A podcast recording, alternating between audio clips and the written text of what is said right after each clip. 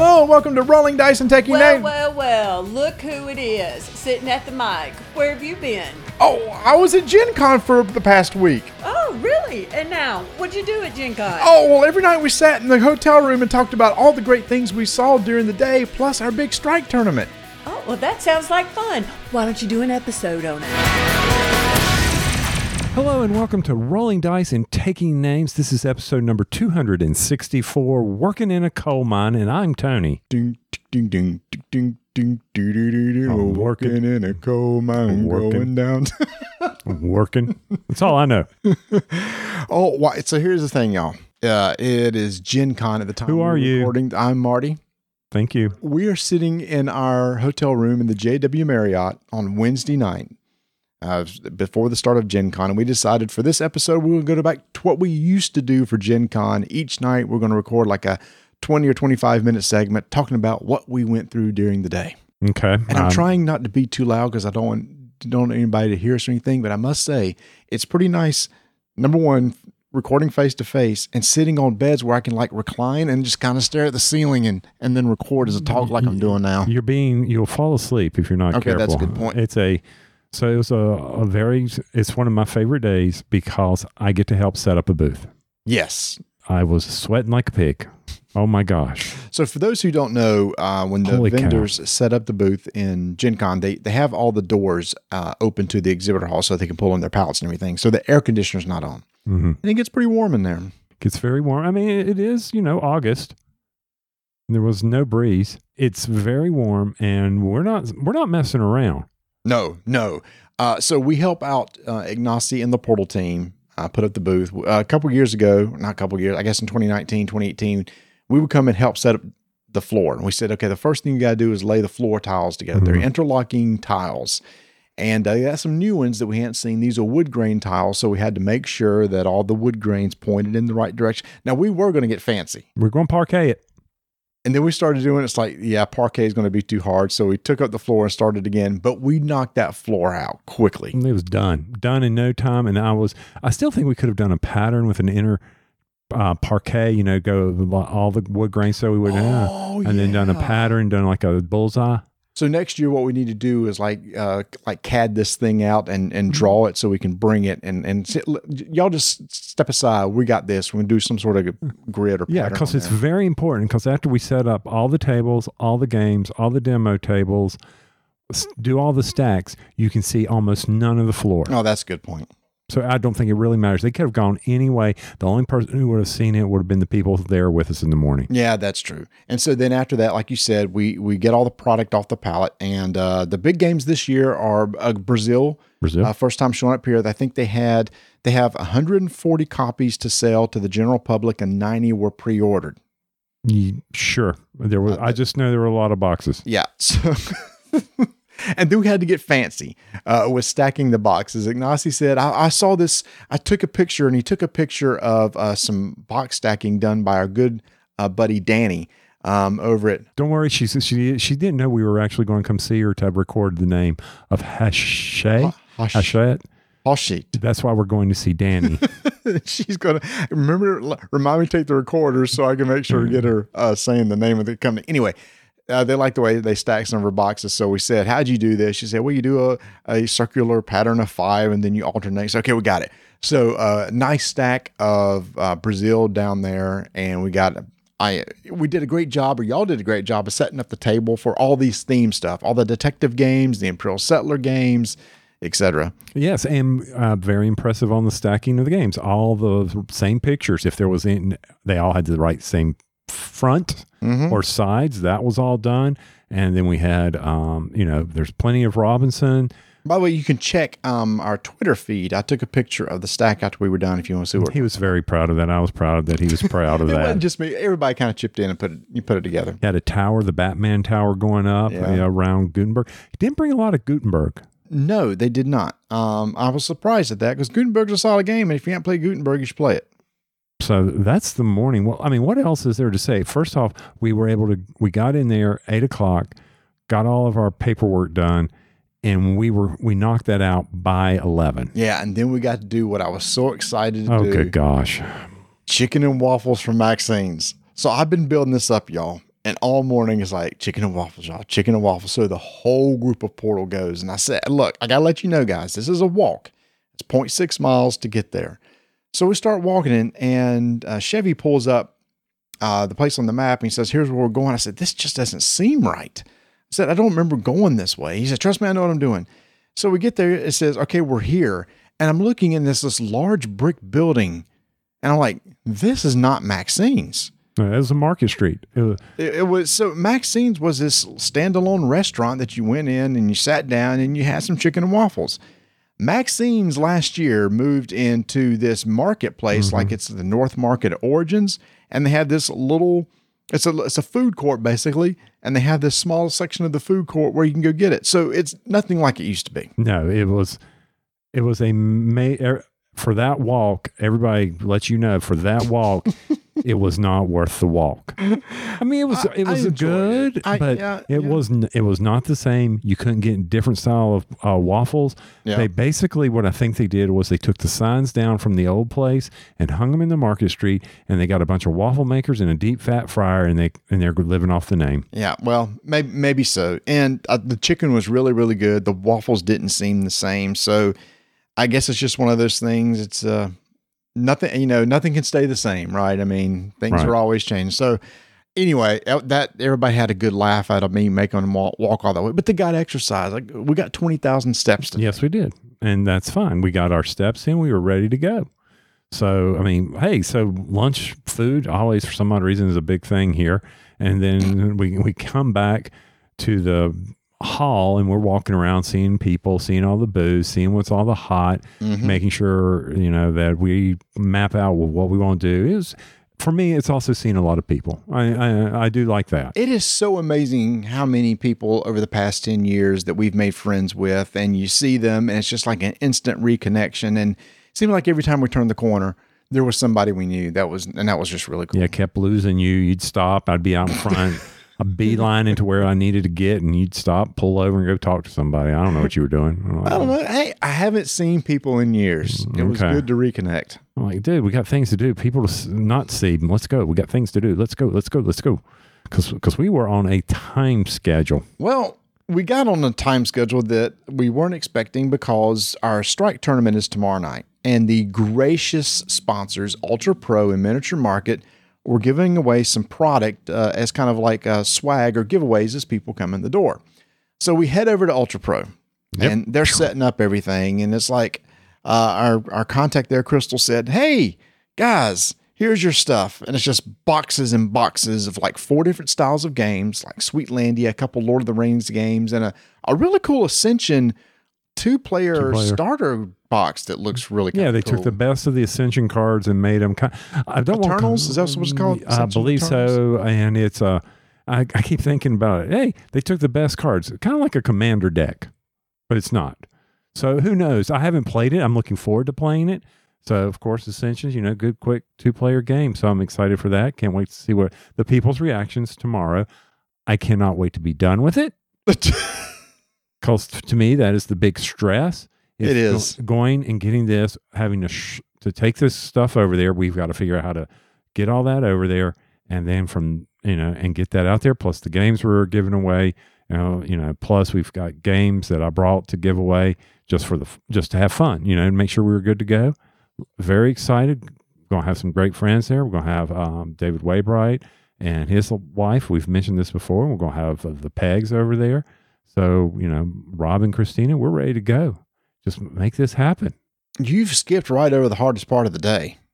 I want to put it out of my mind. so I'm sure we'll have more to talk about the strike tournament tomorrow night. Yes, going to be a lot of great people there. It's going to be a lot of fun. But, but our gracious friends again at Ultra Pro and Miniature Market said, "Here, here you guys go." Says, "Okay, cool. Do we need to take this today?" Yes, you do. You got to get the stuff off the floor. H- how many boxes do you think Ultra Pro gave us total? Uh, Fifteen to twenty. Let's see. Probably- it would have been. I'm th- looking about at- thirty six. So, no, 28, 28. like about 28 boxes, 28 of different thing, of of the four different styles of games. Um, they also Bags. uh, bags and uh, card sleeves to give away. So we have one of these little carts that they let us borrow, one of these little fold up four wheel carts. hmm Portal also had one that we borrowed too. They, they didn't know that we borrowed it, but that's beside the point. Oh, shh, maybe they won't hear listen to this and know that we took it. Yeah. Here we go. We start stacking these boxes up. Now, Oh. these boxes aren't in primo condition. Some of them are kind of crushed. Kinda. That's generous. And we have to go back to the JW Marriott. Marriott. Now, for those who don't know, JW Marriott's probably quarter mile away, half a mile, maybe total. Once you got to go through the entire convention Oh. center from the back to the front. Yep. We went up the elevator to the front of the convention center, realized that's not the overpass that we the crosswalk we needed to take. Instead of going all the way back to the back of the convention center, we went across to the Westin, took an elevator downstairs, and we got on the street.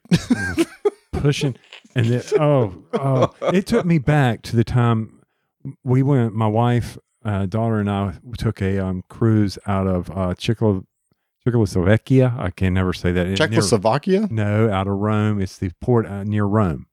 And we had the suitcases and p- pulling suitcases across cobblestones, it tore the wheels slam up. And so as we were pushing these carts laden with stuff through the the bricks, hey, I'm in Indianapolis, the brickyard, but it's the bricks and the uneven pavement and the dips with the manholes and stuff falling off. And then not to mention the gale force freaking winds that were blowing. It was a it was an adventure. Nor the heat. You know, I I already got swamp butt. I'm not worried about it. so we get to the crosswalks, and there's this one four lane road we need to oh, cross. oh man, you got 25 seconds. We got 25 seconds to get across because the people that went before us, I said, we're not going to make this. So I, I counted. I said, all right, we got 25 seconds. So as soon as the crosswalk lit up, here we go. We start tearing across four lanes of road to get to the hotel. We go up the handicap. We get to the, the elevators. And so, y'all, here's the thing. On the first day of Gen Con or the day before, elevators are swamped. Everybody's checking into the hotel and everybody's waiting on the elevator to get up. And I'm sitting there thinking, it's going to take us forever to get an elevator that's free enough that we can get into. But that one wasn't too bad. Luckily, we got in on the first floor and people were gracious enough to say, okay, you guys go. We're not going to fit. Not gonna fit in and there. we got on up. So, but there was even more of a time crunch. More of a time crunch because okay, so now we got to take the carts back. Is that what you're referencing? Oh my gosh. No, You I, forgot I, about forgot, I forgot about having to take the carts back. We got to take the carts back because the, the portal needs their cart and Ultra Pro needs their cart. So we're heading over and we see this poor guy. and we feel for him because we just did this. He's just got in some boxes. He w- he was with Jessica. he was chat with Jasco. Jasco, and he was on the cross uh the uh, crosswalk the the boxes must have been so heavy he had them propped up on the rail and was pushing them down the rail so he wouldn't have to carry the full weight of them so we walked up and said we happen to have two carts. Would you like us to help you out? Oh dude that would be awesome. Amazing. so he was a really nice guy made some a nice contact at jasco they're they're the ones that made the uh, ufs card game that you and i used to play and we was telling about that.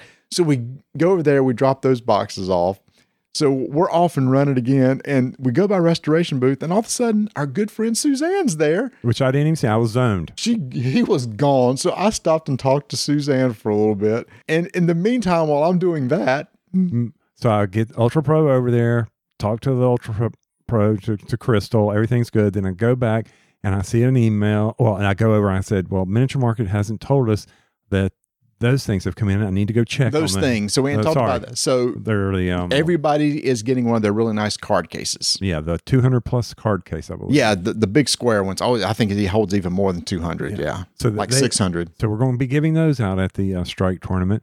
And she goes, Yep, we've got them. Okay, here's the time crunch. At 5 p.m., we need to be back at the JW Marriott to begin the World Cup Championship battle that I participate in with Ignacy and a whole bunch of other incredible people uh, and Chevee Dodd. Um, Incredible people and, Chevee. Dodge. um, and so here's the time crunch. So I'm loading up the. So I'm like, oh crap! Well, I got to take the portal cart again because there's these three huge boxes that they give me to take. So I'm loading up the cart, and finally, you decide to show up. I'm like, what are you? Okay. So I, I call him and he's like, "Yeah, I've got the boxes." I said, "Oh crap, let me help you out." So as soon as he walks out of the exhibit floor, we, he'll hook up again. what door are you coming out? I don't know. I'm pushing stupid boxes again. So at least this time we know exactly where in the convention Yes. center to go to get the right elevator to get across, so we ain't got to go out on the street. Yes. Everybody's ringing us. Where are you? Where are you? Where are you? He, you tell me. Look, I'm going to take you. You're going to take the boxes up to the room. You say, go tell them that he's on the way. So I get there, and Ignacio's just sitting with their arms folded. Where's Tony? Where's Tony? I said, he's coming. He's coming. And man, he was pacing. He kept going outside the room looking for you. I had to like draft a team for you or something. Good like job. that. Uh, they told you to pick red, didn't they? no, they just said France or Belgium. Yeah. Okay. We'll talk about that in a little bit. Okay. anyway, so uh, so finally you show up, you start playing that, and I get into a, my first game of Brazil. About time. First, tell us about World Cup. So, so World Cup, uh, I've, I'd have to get on. I don't have uh, anything to get to BGG, but basically, all this is is you're playing a bunch of the World Cup soccer matches over the years. Well, so they get there's eight of us playing. You're drafting teams, and depending on the team you draft, you'll get a certain uh, place in, to play into and go through the World Cup. And the way you play this game is you got a hand of three cards. You play this card, and it's either going to be like a goal or an attack card or a defense card. And nobody's explaining the rules to me, so but it's not that hard to figure out. Come on. It was not that bad. And so you're sitting there and you're and you're trying to basically play your cards so that your teams advance to the next stage. And you do that by scoring points just like in World Cup. How many points did you score in your matches? I'm playing this. I'm, I'm finally catching on to all the cards that are going on and what I needed to do. So, because the last time I played this was 2019, and three of my teams made it through the first round. All right. Ignacy, he holds the grudge. Okay, so I'm over there playing Brazil, mm-hmm. and I'll give a little synopsis of that in a second. But I hear out of was it you or Ignacy said like depending on how this dice roll goes is whether we keep our sponsorship Yes. with Portal or not. so he he makes it, and it was the, the dice, and it was also the fact that if things don't work out well for him in the next round, because I'm going up against him, he's like, yeah, you, if if you beat me, you're out, because he's never won this, and it's very he, he's like, and you and you kicked me out last time. You had no clue what you were doing, which irritates him, and you beat me last time, and because that's what it is. It is you're play you're playing cards. I love the game. I Mhm. wish it'd come back. Mhm. Uh, there's not that. I mean, there is a, there is strategy there, but yeah, when you roll the dice to determine maybe additional goals, that's what you know can make the game kind of random. But other than that, I mean, we had penalty kicks. It was just it's a lot of trash talking. hmm It was. It, y'all were pretty loud as we were trying to learn Brazil over there. But the best thing is all, he finally won. Ignacy finally was the World Cup champ. So everybody can rest easy now. so it's been eight years. I guess. Yeah. 2013, Joel Eddy was the first champion. yeah. Yeah. He won a couple years. They have like a little uh, trophy with like a key ring on it Mm-hmm. with pictures of who won each year. It's really cool. Yeah. So he won with England. I made my teams, three of them made it through, two of them made it through, and then I lost in the, I didn't even make it to the finals because I think I had a target on my back. But that's World Cup. Enjoyed playing it. Now, Brazil, what'd you think? Yeah. So I see what you're saying. This is a very simple game in that on your turn, you're going to take one of several actions, but those actions are, there's a lot going on. There's a lot can really change in the game. I see why it's called a Euro X. Mm-hmm. You're, you got a random map that's generated. You have a capital city you start at. You can deploy units out. You can uh, build up things on tiles like you know for making wood or uh, like a sawmill or getting cotton or stuff like that and you can turn those in for different things and so you can explore you Mhm. move your people out to explore different areas you can expand you can actually fight against others but it's not die roll combat it's just kind of you get some fight cards when you um, deploy your army. You get some uh, combat cards that can be used. That when you combat, you can play those cards to increase your strength or whatever. But there's just a lot going on because then there's ways to upgrade each of your actions and make them better. There's paintings that you can collect that can do special things for you. So after my first game, I realized I need to play a lot more. Yes. I mean, and there's a lot. There's a lot to it as, as you. Oh, that's how that worked. Oh, this building up or rejuvenating the the um, One of the- Yeah, like one of the actions is Yeah. rejuvenate, which is to replenish an existing tile or flip the tile over and it does something different for you. It does something different, gets you more victory points, but it gives you different resources that may not be what you need. So there's a lot of synergy with the resources that you have to figure out whether you upgrade, what is your end era goals, because so you have three of them. I like that. yeah, I like And that. So every- special power, and Yeah, that's right. Because it has, yeah, because each person's unique. They have a little special ability that makes it like I was Napoleon. Mm. oh, you're the warmonger. Yeah, and I didn't do it well because I didn't warmonger at all. Okay, Yeah, so I didn't take advantage. I mean, here's the thing. Uh, we played, uh, the person who won, won by like, he got like 67 points. The rest of us are like 55, 54, 53. So it was all pretty close. And that was my, that was two of our first games uh, that went to play. So it wasn't too hard to learn, but there's just so much going on that's definitely, this is one of those games, if you're interested in playing, don't feel like that after one game, you feel like you got a handle on it because I just don't think you will.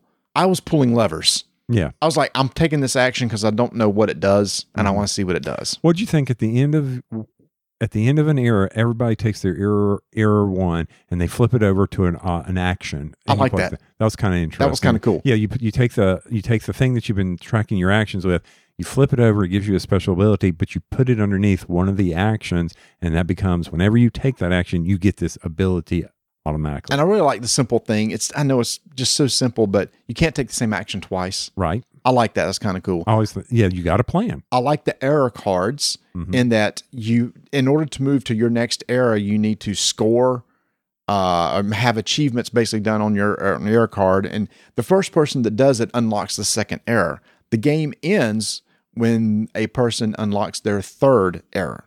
Mhm. My only problem was, is that the person who's last, if he unlocks the third error, the game immediately over. ends. That's kind of crazy because nobody else has a chance to respond. I guess that's just the way it is, But it is, yeah. and that's kind of what happened.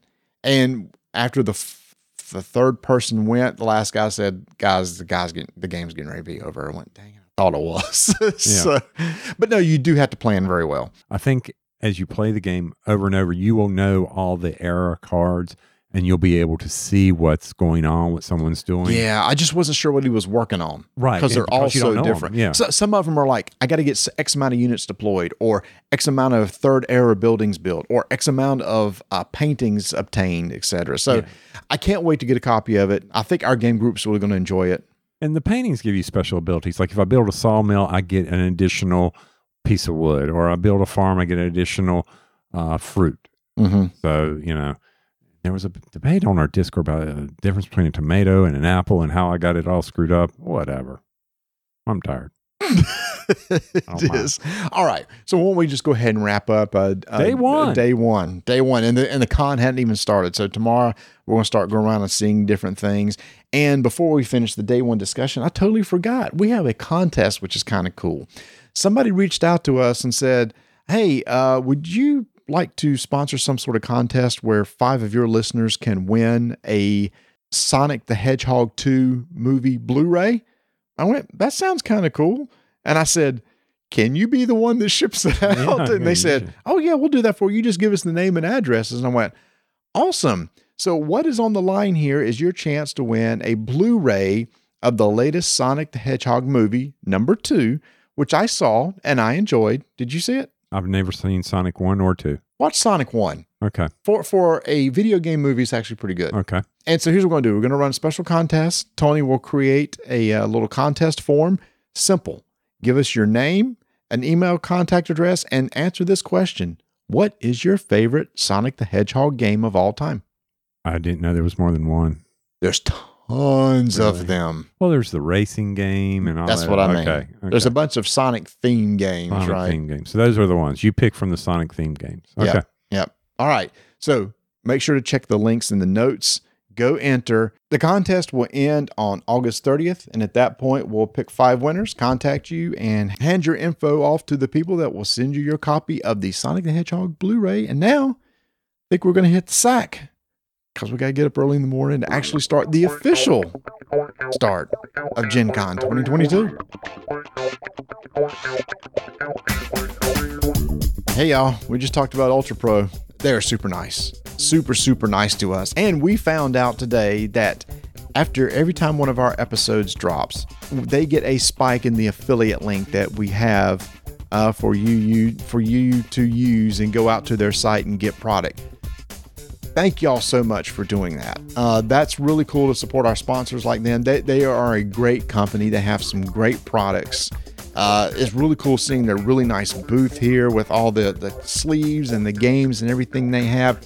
And I just can't reiterate enough. Don't forget, if you go out to their website and order anything, make sure to use the code RDTN and get 5% off your order. And again, for those who have, thank you so much. Or if you want to, just click on the link in the show notes or the link on our, website, rolldicetakenames.com. Use that affiliate link, code RDTN, 5% off so for some great products. And once again, thank y'all for your support. It means a lot. And they've told us it's like, hey, as long as people keep clicking, we'll keep supporting.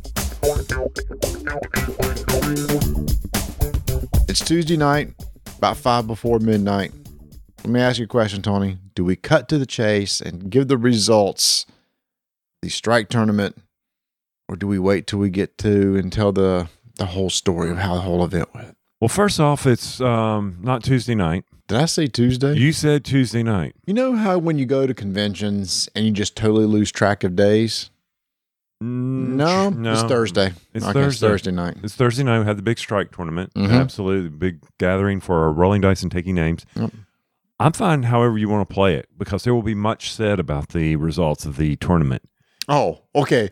Well, since you've already said that, I will say that for the first time, this is the fourth annual, I believe, Yes. after three years in a row of Gladiators in the Arena winning. It has happened. First time ever. Dice in a Bowl is the current reigning champion.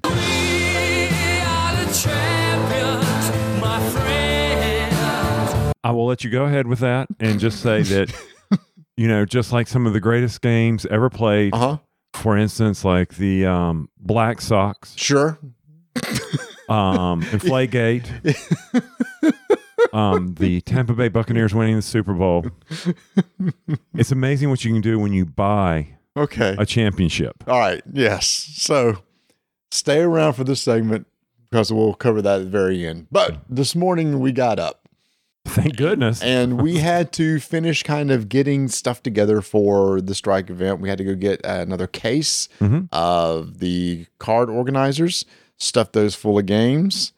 And uh, while we're doing that, something really bizarre happened. We're doing that, and all of a sudden we heard pow, and the little fridge door flung open.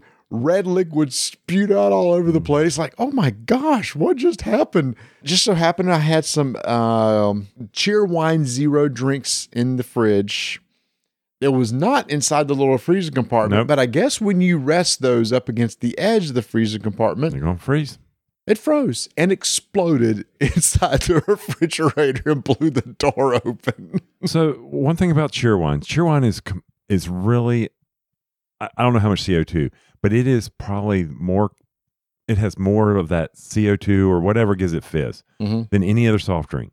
When I open a two liter bottle, I always open it over a sink because it is Yeah. very powerful. But yes, we did. We had a minor explosion, and as you stated, they're going to think somebody died in here. Yeah, because we cleaned it up with some white towels, you know, nice hotel white towels, and it looks like blood. Mm-hmm. But then you go and throw the ice in the tub and you don't rinse the tub. And I'm thinking, well, definitely think somebody died in here because there's red stains in, in the, bathtub. So I'm rinsing it out. I'm thinking, what was he thinking? oh my gosh, yes, I they will to- investigate well, I had to this. put the ice somewhere that picked up. but rinse it. rinse it out. Oh my gosh, this is not hard. And I'm sorry for my voice. I I did during the strike tournament. I was doing me. I was yelling. Yeah, it's um my, my voice is kind of gone too. So yeah, we had we had this slight explosion. We got that cleaned up. Uh, then we got down to the hall. Today was the first day. It's always fun to walk around first day and just see what's going on. And then you have the hall doors open and uh, people come rushing in. It was definitely a lot of people here. I don't know if it is as crowded as we've seen in the past. No, I feel like the aisles are larger. The the spacing's a lot better. They've got all this blue carpet down because we were walking on the concrete, so it's more comfortable. Yesterday we walked on concrete, but they always put carpet down. Do they? Oh, yeah. I don't remember. Yep. Carpet's mean- always on the floor. I'll admit there's not trash cans in all the intersections, which is big help. Ah, helps traffic flow. You mean it's a bad thing to have the Uh, yeah, trash cans? yeah, trash cans. blocks, yeah. We the intersections are always bad, but overall, I felt like there was plenty of space. Yep. Well, and again, I there's a lot of people here. Don't get me wrong, but it'd be interesting what the numbers are. I don't think it's as big as it was before the vid. It, it does not feel like 2019. Nope. No, where you can't even when you get that congestion, it's like a traffic jam and you just can't move. Right. And you don't want to be in that place. Yep. And you're just like, I, I, I need out of here. I don't need to be in there. But So, it was yes, really cool standing at the uh, portal booth and people rushing to pick up uh, Brazil. Uh, Brazil. they had 140 copies to sell, 90 pre-orders, and uh, Brazil is probably one of the bigger games of the con. There's not Yes. tons of huge games. This was one of them. Mm-hmm. And it, it the stack, your beautiful stack kept getting lower and lower and lower and lower and lower. They didn't sell out. I did ask. They had like They're eight closed. left. They had uh, eight left. They're close. Yep. Uh, but it will sell out tomorrow along Gutenberg. Right. I sold three games at the Portal booth. I was very happy about that. Like I said, I love doing that, but I love standing there like like a spectator. And uh, Captain Captain Link Eric, he's sitting there barking at people, and it's hilarious listening. Hey, you with the backpack? I know you want this. Why are you keeping walking? And he and he's yelling at him, not yelling, but you know he's just talking to him. But I sold a Batman. Everybody lies. Oh, really cool. I sold that.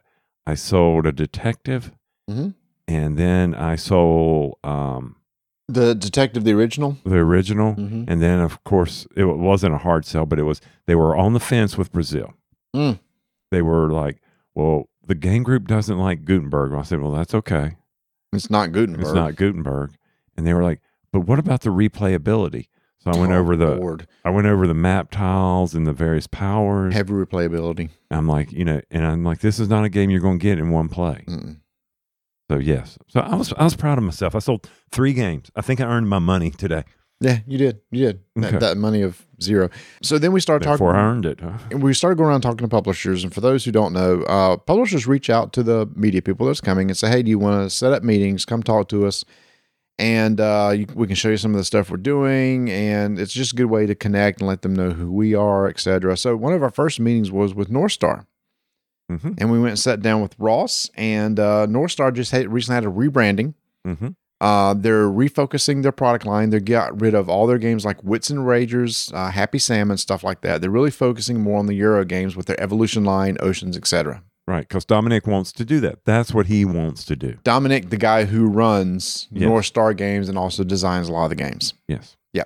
It's your job to clarify everything I'm saying. Well, I and that's I just want to say. So Dominic, who runs, so it, or people, we have this amazing thing. It's called the internet. You can Google it yeah, but I, I'm saving people's time because it'd be like, how do you spell Dominic? incorrectly. Okay, that's Just, correct. but get close with it and type North Star. No, that's true. Uh, Amazing how that works.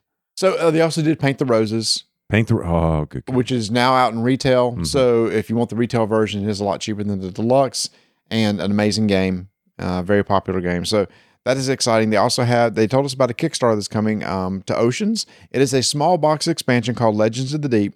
And I thought this is really cool. So it's just a bunch of mythical creatures that you're going to draft at the beginning of the game, and you're going to have four. And during the game, you can pay to put a creature into play, and that creature will affect everybody on your side of the table, all your other creatures. But at any time, you can remove that creature and play one of the other creatures from your hand. So I like that because you can change the strategy of the game. and you don't lose them, and you may want to go back to it. Yep. So as your evolution continues in the ocean, you may say, "Okay, I'm now going to shift focus because I got eight. Right. Somebody's come over here and they've chowed down on me. Now I need to go back to another type of strategy." Yep. And all these eh, these creatures are based on mythology from all around the world. The artists are from all around the world. Very cool cards, very unique concepts on all of them. So Mhm. I was like, okay, this is cool. I like this. And Ross told us it doesn't really change the basic rules of the game. Mhm. Uh, they didn't. so he said the game isn't. There's enough there with it as it is. It just adds these other cards that come into play. Again, it's going to be. A, I say Kickstarter, crowdfunding, Crowdfunding. because I got to yes. start using that because there's so many Yes, crowdfunding crowdfunding. platforms today. So anyway, look for that. It's going to be a very small box. It won't be a big deal, but I think it could add uh, a lot to the game. After that, we went and got to talk to Asmodee, which is cool with our with our good buddy Alicia. Mm-hmm. Meeting her for the first time, which was super exciting. Very nice. Very and nice. she did an amazing job of a tour. She was like a product tour. Come follow me, she said. And she said, Here's the table with this game. Follow me. Here's the table with this game. I'm trying to think of what games kind of stood out on that little tour. Well, you're right. She did an amazing job. We're walking here. She was holding the sign up, so we knew we wouldn't get lost. No, she wasn't doing that.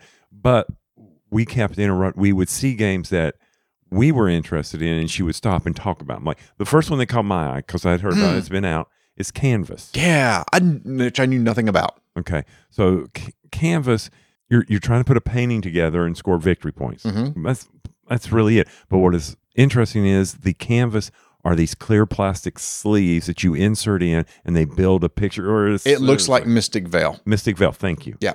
And you're and that gets your point. And she said, "We just play it just to make the prettiest picture too."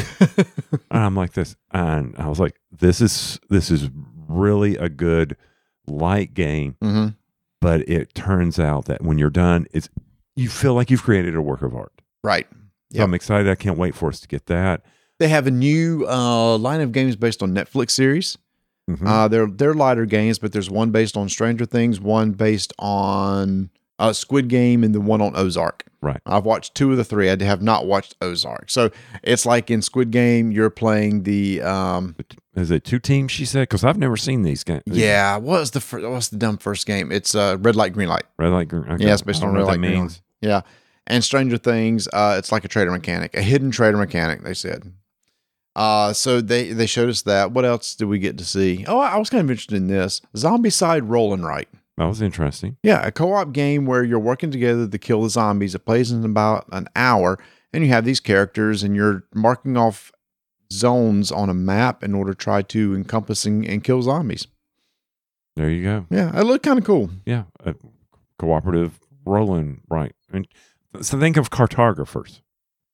You know But- how you in cartographers, but that's not co-op. I know, but what I'm saying is when you're doing instead of a rolling right, you're filling in various shapes and things Yeah. like that. So think of it trying to do that. Um, we got to see Gamegenic thing that we're very crazy about their trays. Uh yeah, I mean, obviously Ultra Pro is our is our sponsor, Yeah. but Gamegenic has some really interesting, and one of them is one of their trays they just announced. It's a tray that has a cover, and then inside of it's a bunch of smaller trays. One is the perfect size for holding cards, and then some uh, other trays that can kind of fit into a little puzzle piece however you want it to. I thought it'd be great for game night for like holding tokens and stuff, but it, it's also really good for LCGs because uh, they had like Arkham Horror there showing you know all the tokens in there along with the deck of cards. Yeah, more to come on that, or more to watch on it, because there was a few things that I was like, yeah, but if I can't buy the individual, you can put all the pieces, you can figure out how to put them in there and the what various designs, but how are they going to allow you to get the individual small little box, medium box, big square box? Mm, Oh, Yeah, you mean by yeah? And they said right now they're not going to be off those individually, but I think they're dirt cheap. Oh, They're yeah. like thirteen to fifteen dollars. not dirt cheap to this kid. Well, but you could buy a couple of them, and you could mix and match and get a lot of the smaller boxes into one box from the different pieces. Yeah. Then we saw the the more to come. We I got to see uh, the Scooby Doo game, but she couldn't Oh, really yeah. tell us about that because I think uh, CMON's going to be carrying that. Mm-hmm. And then we walked over to finally to the area where I'm very excited about, and that is the Ticket to Ride area. Yeah. So we got to see the new racing game. Yes. And it just left my mind on what it's called. Mine too. It was. It's not. It wasn't. Uh, we got. We're gonna have to look this. Days of Wonder. Days of Wonder It's a Days of Wonder racing game. racing game. We. I'm going to go demo it. Mhm. So I'll know more about it f- tomorrow. And also 3000 Scoundrels You knew more about that than I did. from our buddy Corey Corey. Konieczka. Yeah, Corey's supposed to be on the show, and we'll go see. Yeah. him. So uh, that looks like a really interesting game where you're trying to build up. Uh, uh, was it a posse? What did you say it was? You're you're trying to build up a group of people. wow. The de- it's late. Yeah. but any, here's the thing.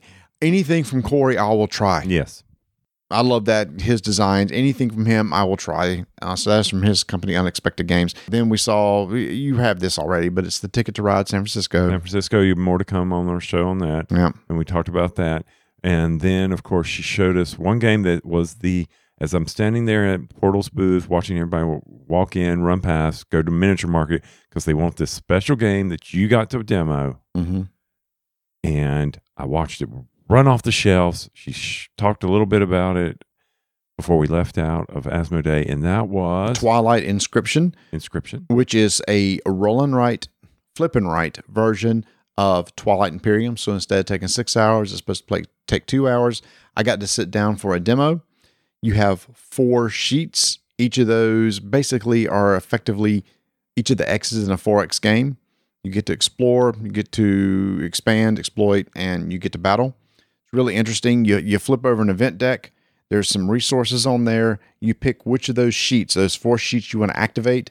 You start marking things off there, like expanding how many planets you can explore, spending resources to upgrade tech, spending resources to make your increase the number of votes that you have in council votes later on. The battle was really interesting because you have the this little grid that you can spend resources in order to draw these shapes on a grid by connecting little dots in that grid. And when the time when the time comes for a battle, which is when a card flips up telling you it's time to battle, you battle the people to the left and to your right. And you have two grids, one that will reflect the strength to the person to your left and one to the right. You count up the number of dots that you've covered by creating those ships, and that's your strength.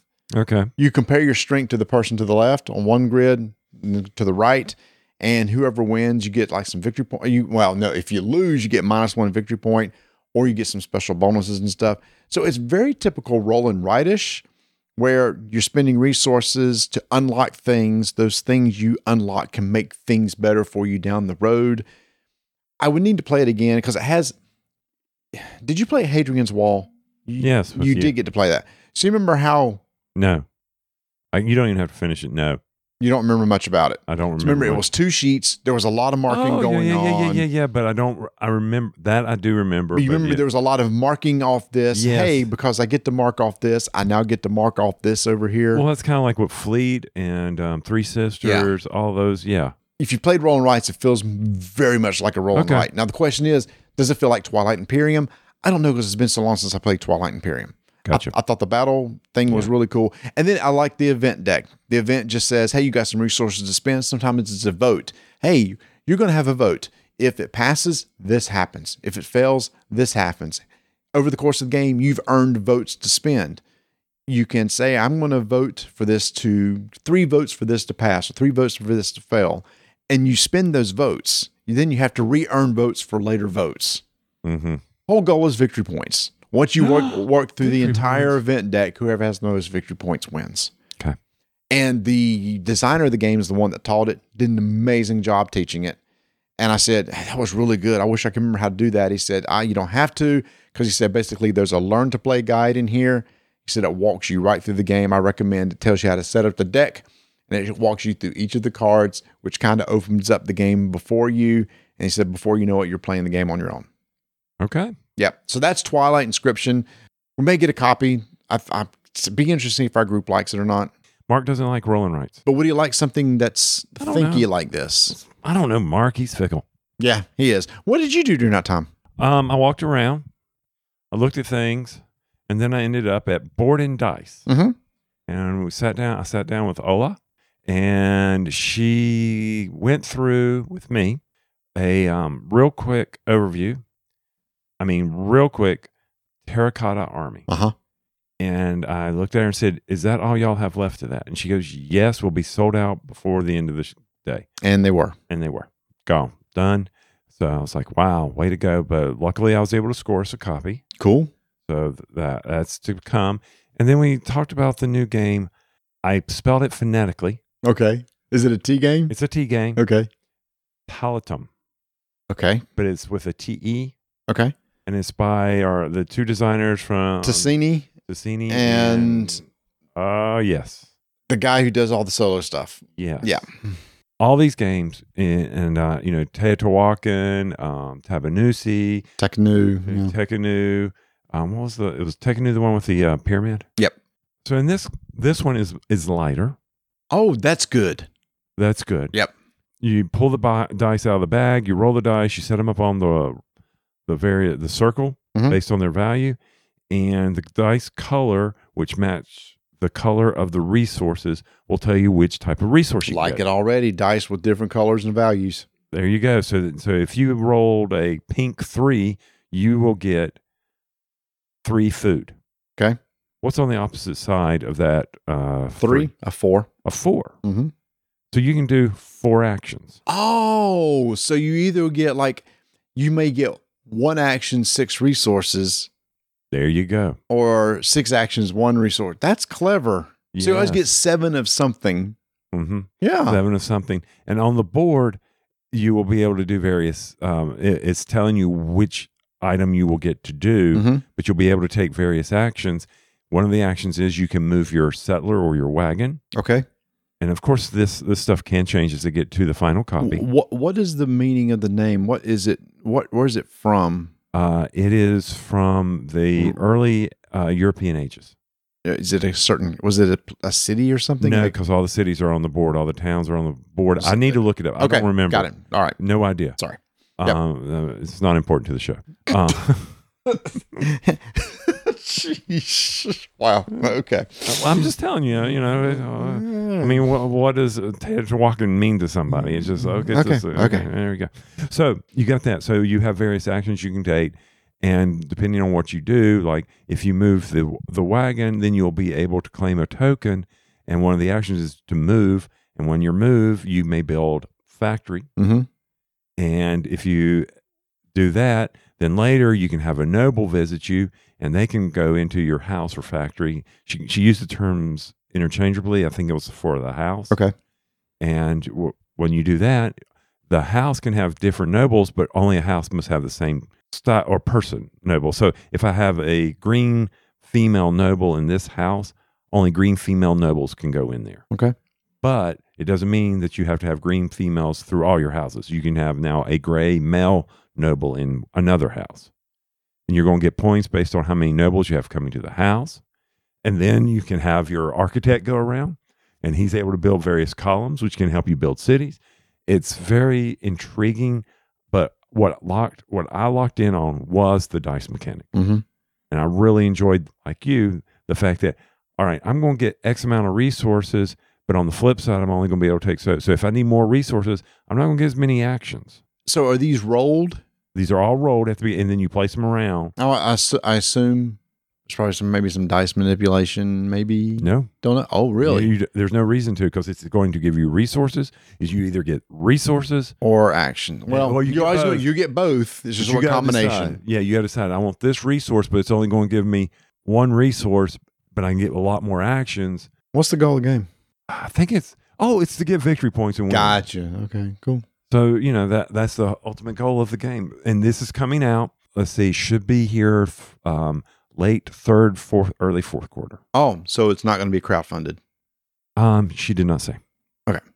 Or I don't remember. Either one works. Got it. Okay, so be looking for it. There you go. That's coming. It's coming. Um, so that's really all I'm allowed to talk about. Okay, We'll just leave that. leave that there. But we got uh, we'll have Terracotta Army Yes. that I played actually online during the Board and Dice online expo or the whatever they call it convention uh, early this year. So that'd be interesting to see what you. It has an interesting action selection mechanism too. Yeah, and you know you shouldn't leave me alone with people. You know that, don't you? What'd you do?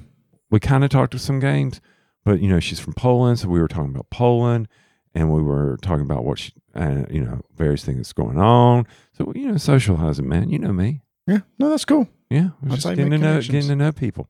I actually went by there and and said, you know, hey, did you talk to Tony? He went, yeah, yeah, it was great. And then uh, Rayner said, here, you want to try a unique piece of candy? And he gave me this candy, and he said, you got to bite into it. So I bit into it, and it was like, uh, it was almost like a Zotz, but it was like, well, what is this? And it was licorice. Uh, I do not like I don't like licorice. Um, I uh, briefly got to talk to Philippe, Mhm. a designer of Mandala Stones. Yeah. and um, briefly, he just came by, said, "Hey, how you doing?" Uh, Mhm. Appreciated him. He says, uh, "Enjoy you guys," and I said, "Well, I love your games." Yep. Mandala Stones is one of my favorites. So Mhm. uh, it was it was a good quick thirty minutes. She was back to back, so had Nice. to get in out of there. Get, kick me out. And then right after that, well, it's time to load up and head over to. Lord. Oh my gosh, y'all! So we had five large boxes. Okay, this is my stress level. I don't stress, Mm-hmm.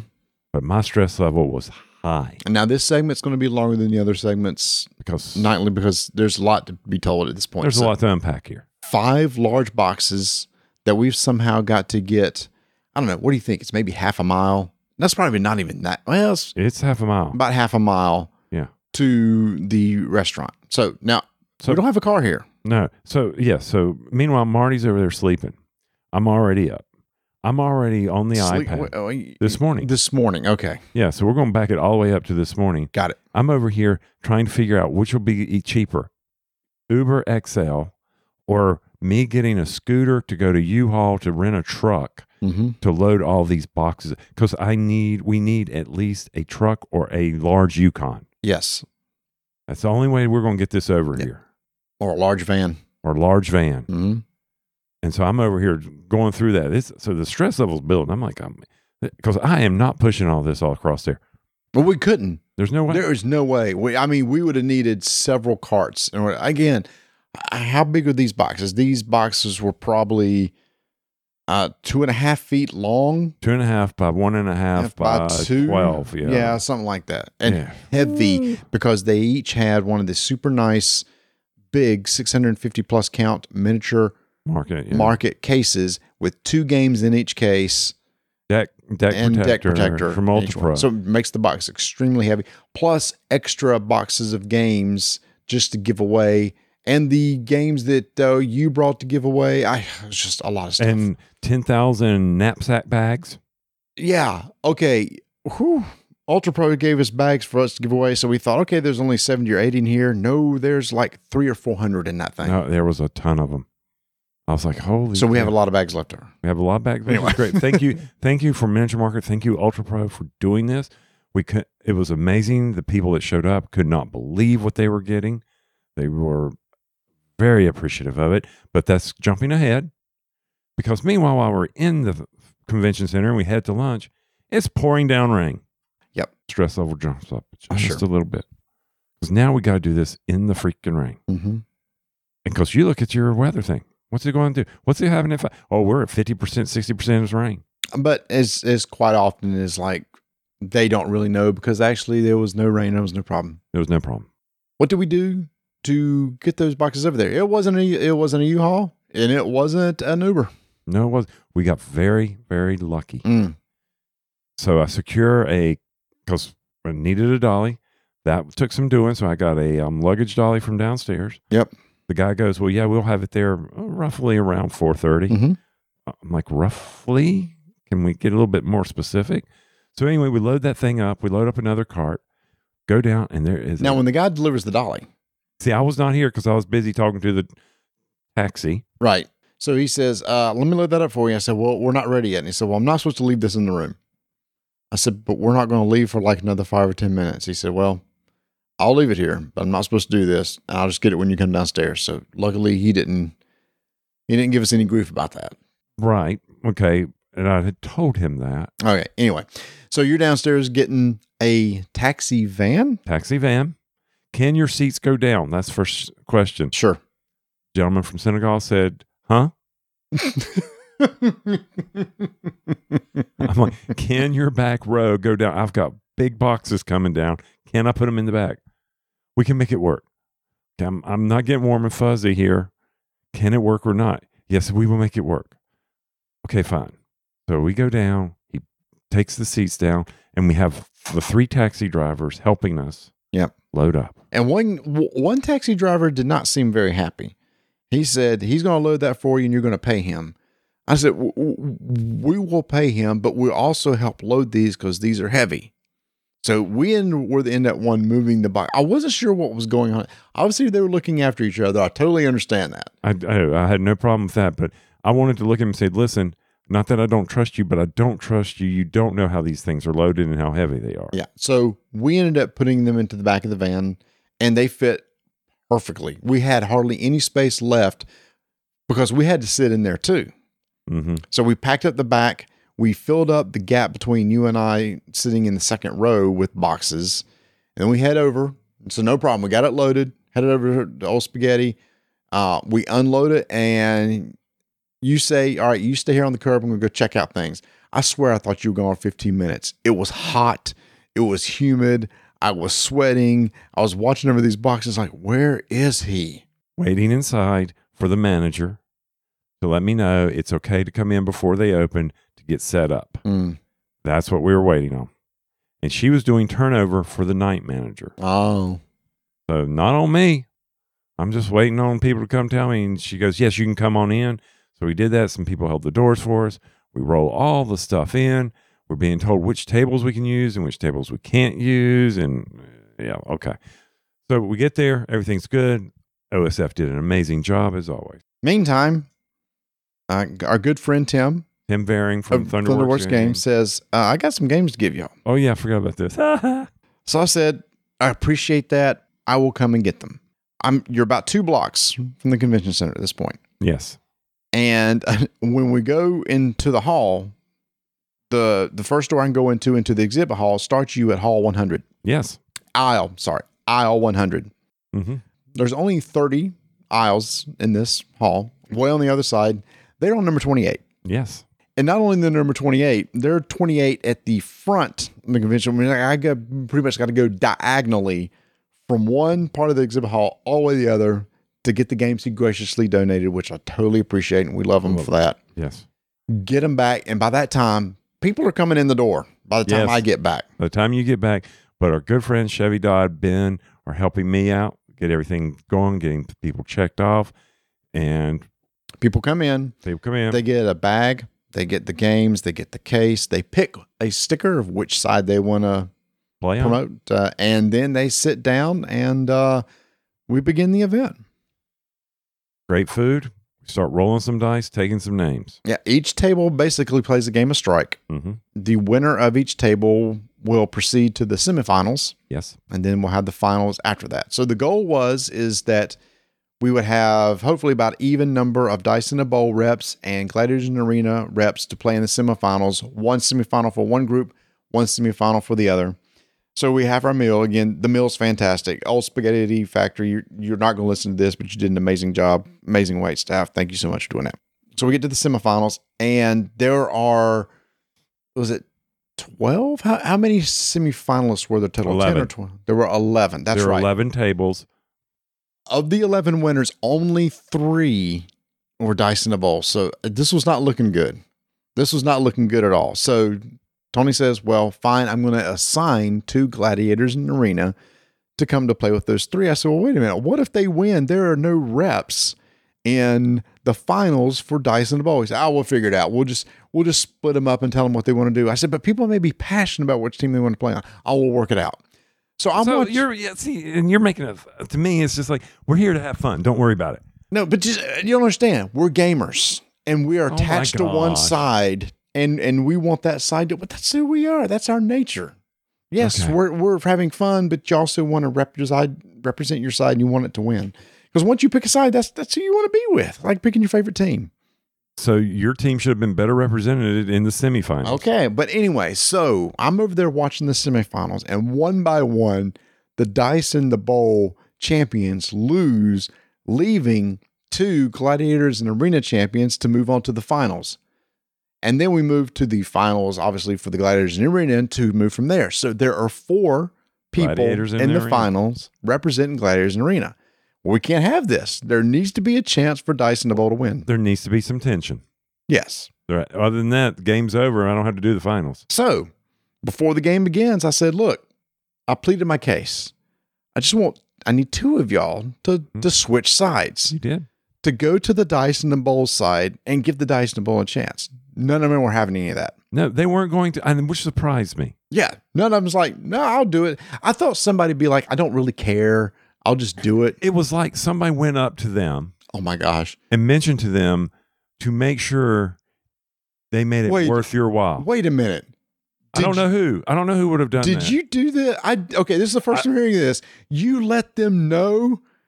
I didn't say that. I simply say, do not falter on your beliefs.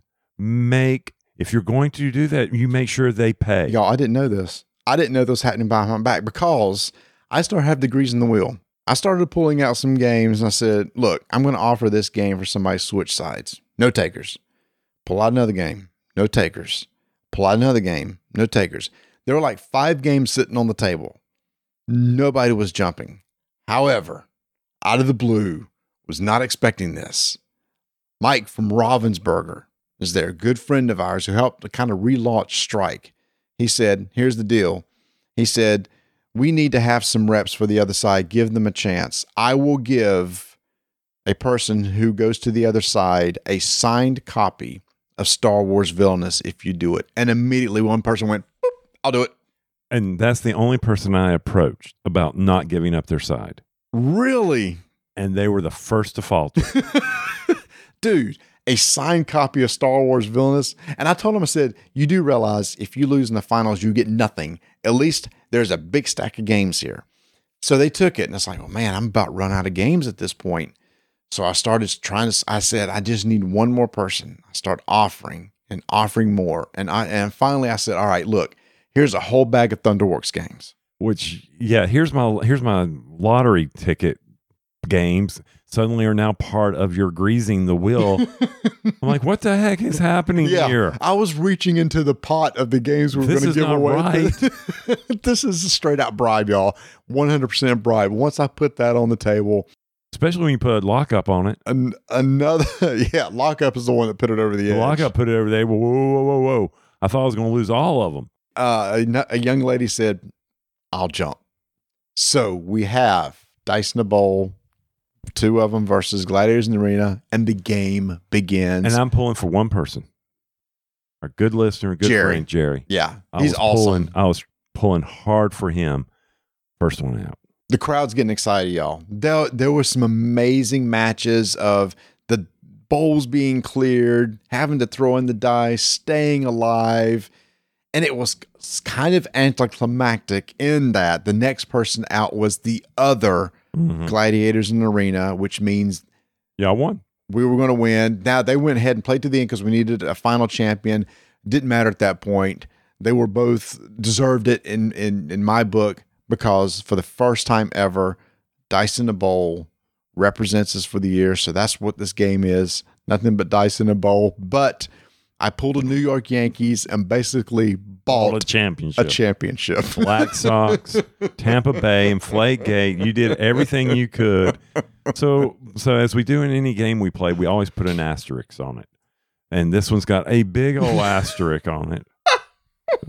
Because I'm just like, this is the biggest old butthole thing I've ever seen in my life. The one person I say don't jump sides, they do it. I'm just like, you gotta be kidding me. So then we then we hold after the anticlimactic win of Dice in the Bowl. We we give all we raffle off all our prizes. Everybody's there.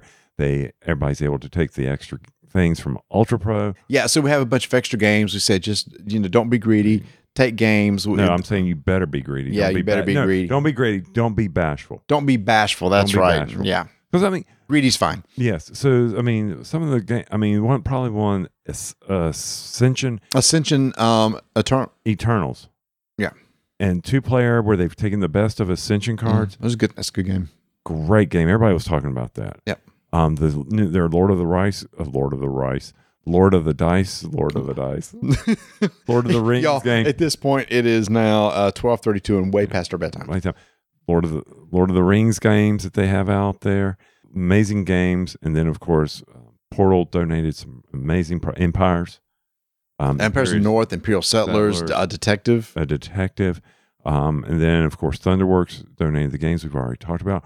Ravensburger gave us over thirty copies of Echoes. Mhm. And uh, Restoration Games. and restoration Gave game. us some games. Ravensburg, Buried the, the Great British Bake Off, Yeah. and I, I can't remember them because I, I basically was. They gave them to us early this morning, and I was lugging that box Mhm. around, so I really didn't look into it. I mean, thank you, Paula. Thank you, Mike. Thank Y'all- you, Justin. Thank you, Justin. Tan- so, Yeah. Mm-hmm. and, and thank you to everybody who attended. Uh, we couldn't have done it without you. Uh, we had a couple of special guests. We had mentioned Blue Peg, Pink Peg, and Man vs. Meeple were there. They helped promote it to their audience, and some of their audience came over because they wanted to see them. They had a couple from Man vs. Meeple come over, want to sit with them, and they said had they had a really good time at the end. Uh, several people told us they said, "Hey, this is the event I love to attend every year. It's always fun." Mhm. And you know what? We we try to make it worthwhile. It's a couple hours worth of fun for twenty five dollars. You get a full meal. The the prizes, the door prizes we gave away probably totaled fifty bucks in value total between a couple games and that hmm and the uh, the case and the sleeves and everything. So you definitely work out what your money's worth, and hopefully people had a good time over there. There, And probably one of the big hidden things that not many people are going to know about, but our our guys do, are the people who attended, is that Ravensburger is giving out through the first 100 people strike Yep. oh, on Sun on Sunday. Sunday, yeah. So we let them know that if you don't have a copy of Strike, uh, be one of the first hundred people to their booth on Sunday. Of course, this won't matter for listening now. Uh, they're going to you're, you're away, absolutely right. Yeah. give away a copy of Strike, which is cool. But everybody I talked to, there was this one group that had never played strike. Mm-hmm. And I, I basically told them, all this is is a game where you're going to be chucking some dice and drinking beer. And they loved it. Mm-hmm. They didn't. They said, well, "What? hap why did we not know about this?" Right. I said, "Because it's not a gamer's game. It's No. just, it's just a fun game." Mhm. So we we had a big time. So that was it.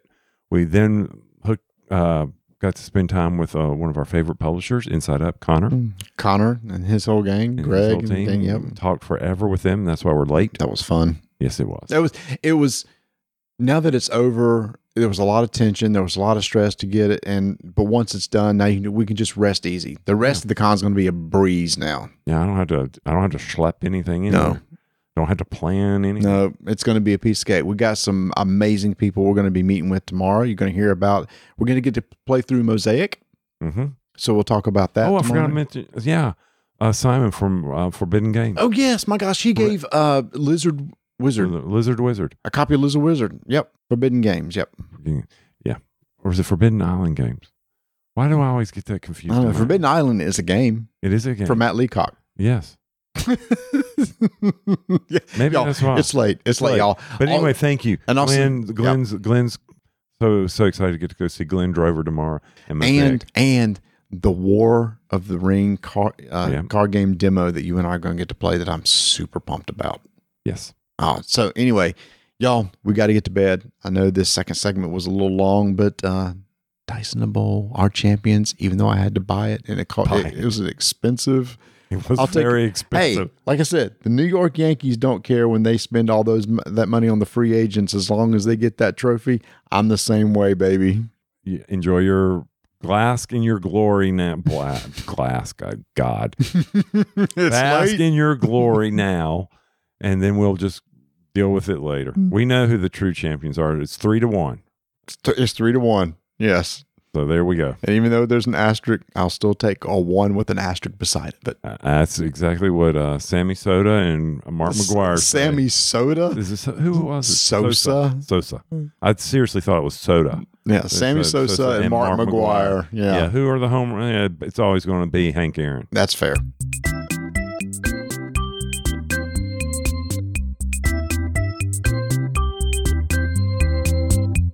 So while at Gen Con, Ignacy pulled me over to the side and he wanted to make it very clear that I need to do the commercials correctly.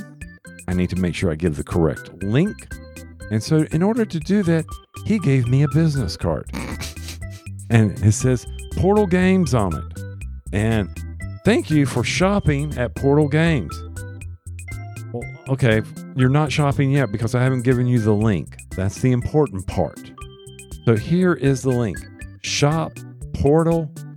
Can't read this. Why they use this font? Hold on. Good God. Can't can't do this. Shop.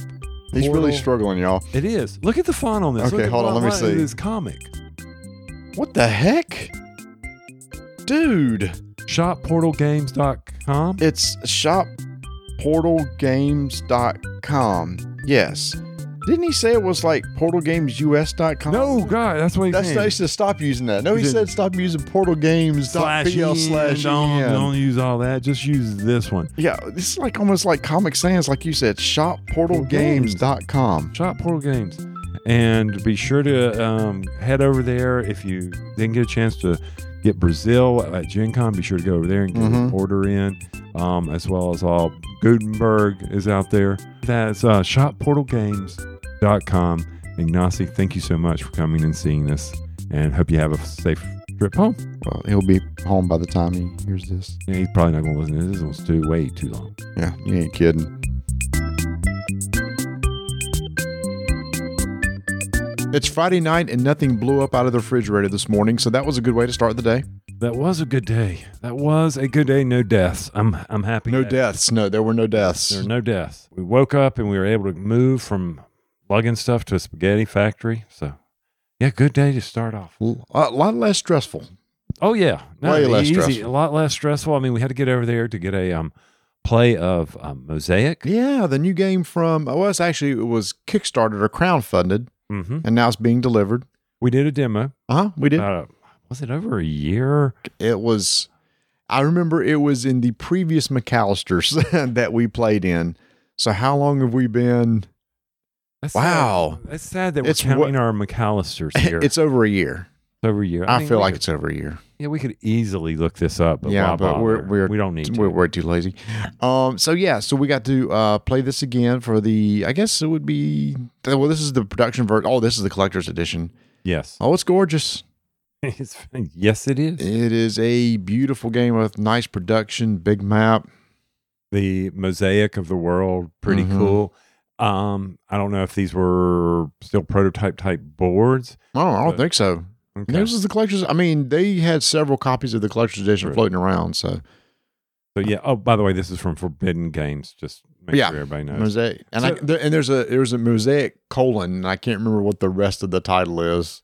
i can't either but this was self-serving more than anything Ah, the reason why i wanted to do the demo first off simon does uh, supports us amazing that he remembers that you know hey these these guys you know it's amazing that he continues to support us. Because i mean let, let's face facts especially after i screwed up and couldn't remember how to do railroad tycoon with ignacy. Uh, he called me to the carpet on that.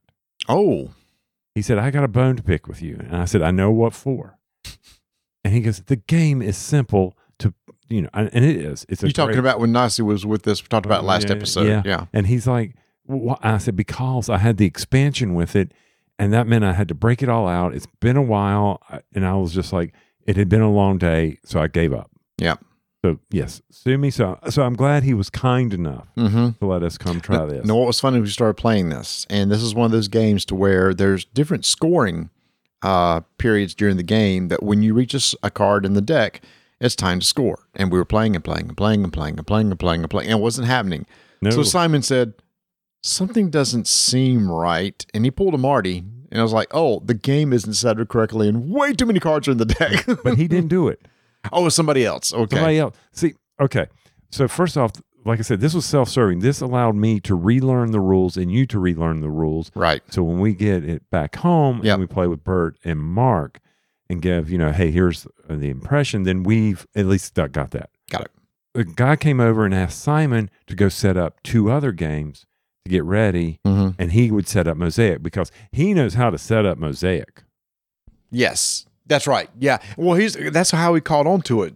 Eventually, it's like he was looking in the boxes, going, "There should be some extra cards in here, and they must be in the deck." And that's why it was taking an extremely long time for us to hit that first scoring card. And that's important because you're like, things bogged down Otherwise, the game bogs down badly. badly. Oh, oh.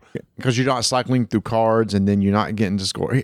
Here's the thing: Uh, the game is really interesting. It's um a lot of different things you can do in your turn. You can build things. You can uh, uh you can get production.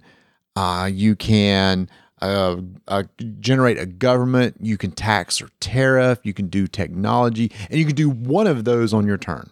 Yes. A lot of those takes resources. A lot of those things generate resources. Trying to get pieces out on the board for the whole goal of influencing or controlling an area, which will give you victory points during those scoring periods. Right. And the key to this game is there's no conflict. And when there's a lot of keys, but this is the the Yeah. biggest thing. When you go into this game, you're thinking, well, how do I control with influence? Am I going to battle people? Am I going to fight people? There might be some cards because we all had a catapult, Mm, but we never got to see it. And I think that's the other thing I think was wrong with how they got the thing set up was because uh, there may be, I can't wait for us to play it back home.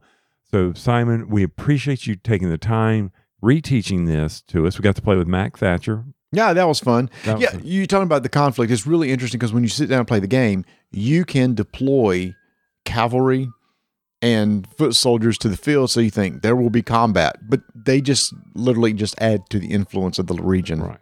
And and when you score, so the so the key thing that people need to know when they play this game is you're going to be placing cities, port cities, towns throughout the board, but whoever has the most influence will be able to score off of your cities. Yeah, so you got to be careful. Don't be throwing cities haphazardly around that somebody else will be able to take advantage of and score off of. And but if you don't, then you won't be able to expand your empire. Right, man. You might finish in second place, which gives you a couple extra points. Yeah, so it's one of those things that uh, we need to play again, and uh, make sure you set up the decks correctly. Set it up. Yes, set it up.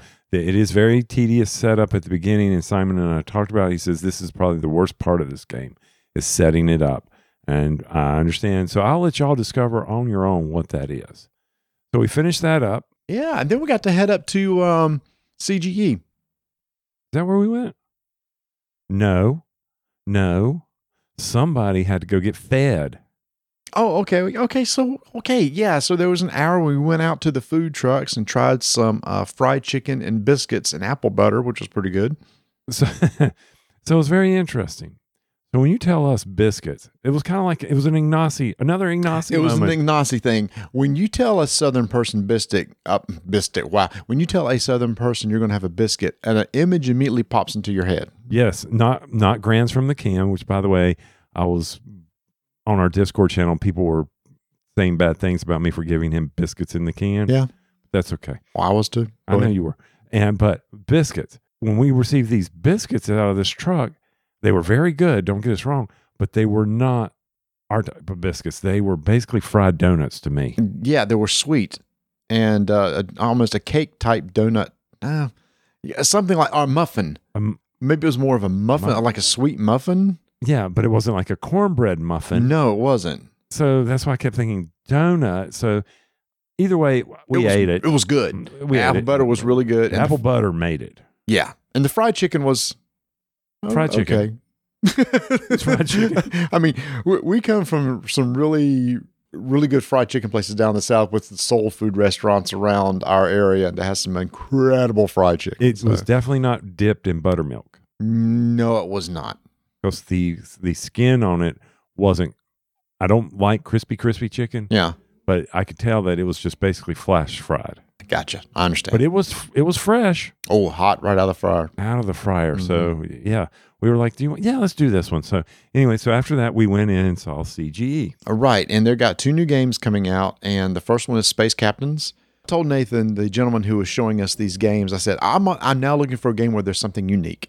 And he was telling us about, all right, you you've got this uh, thing where you're going to go out and you can explore, you can uh, get, and you're trying to fix your ship, and you can try to get some victory po- victory points. It all sounded very generic, but what was really cool was the actions that you would take on your turn because you set up a queue of crew members on this cool board, and each crew member has a color that can do something. One can move the ship, one can repair the ship, one can get you technology. And you place these in the queue, and on your turn, like the first three or four will slide out of that queue. And those are the actions you can take during your turn. And then they go back to the end of the line of the queue uh, for future turns. Now, what is so important about that is as you queue these up, so you place one, someone else places theirs, you go around, and everybody. So basically, it's the worker placement of it. But he called it like a deck builder. But so what's important is you need to be thinking ahead of how that queue is going to move on future turns Mm-hmm. because there was what three rounds, if I remember correctly. No, I think it was more than that. More than I- I'm, that? I'm picturing the board. I think it was four. Four rounds Or five, so yeah. So anyway, so you're queuing it. So you need to be thinking about this because if your if your ship gets damaged, because you're going to have to fight pirates, it's it's, it's going to take up some slots. Maybe you got some cargo holds that you need to do. There's all these things that you're going to be able to do. So you need to be thinking how to deal with it. And your crew members can be upgraded so they can get even they can do things better. Right. Yep. Mhm. And you got red shirts. So that was important. I was I kept waiting for him to go that the red shirts were going to die, but they didn't. But you do, but you can go on away missions and accomplish things. It's about the victory points. It is about the victory points. But what's really cool is on your turn is that action selection mechanic. And they said the designer was inspired by deck building games. Uh, so it almost feels like a deck building style game where you get to use these crew members and then they go back almost like to the bottom of your discard Mhm. uh, draw deck, but you get to set the order in which they go in.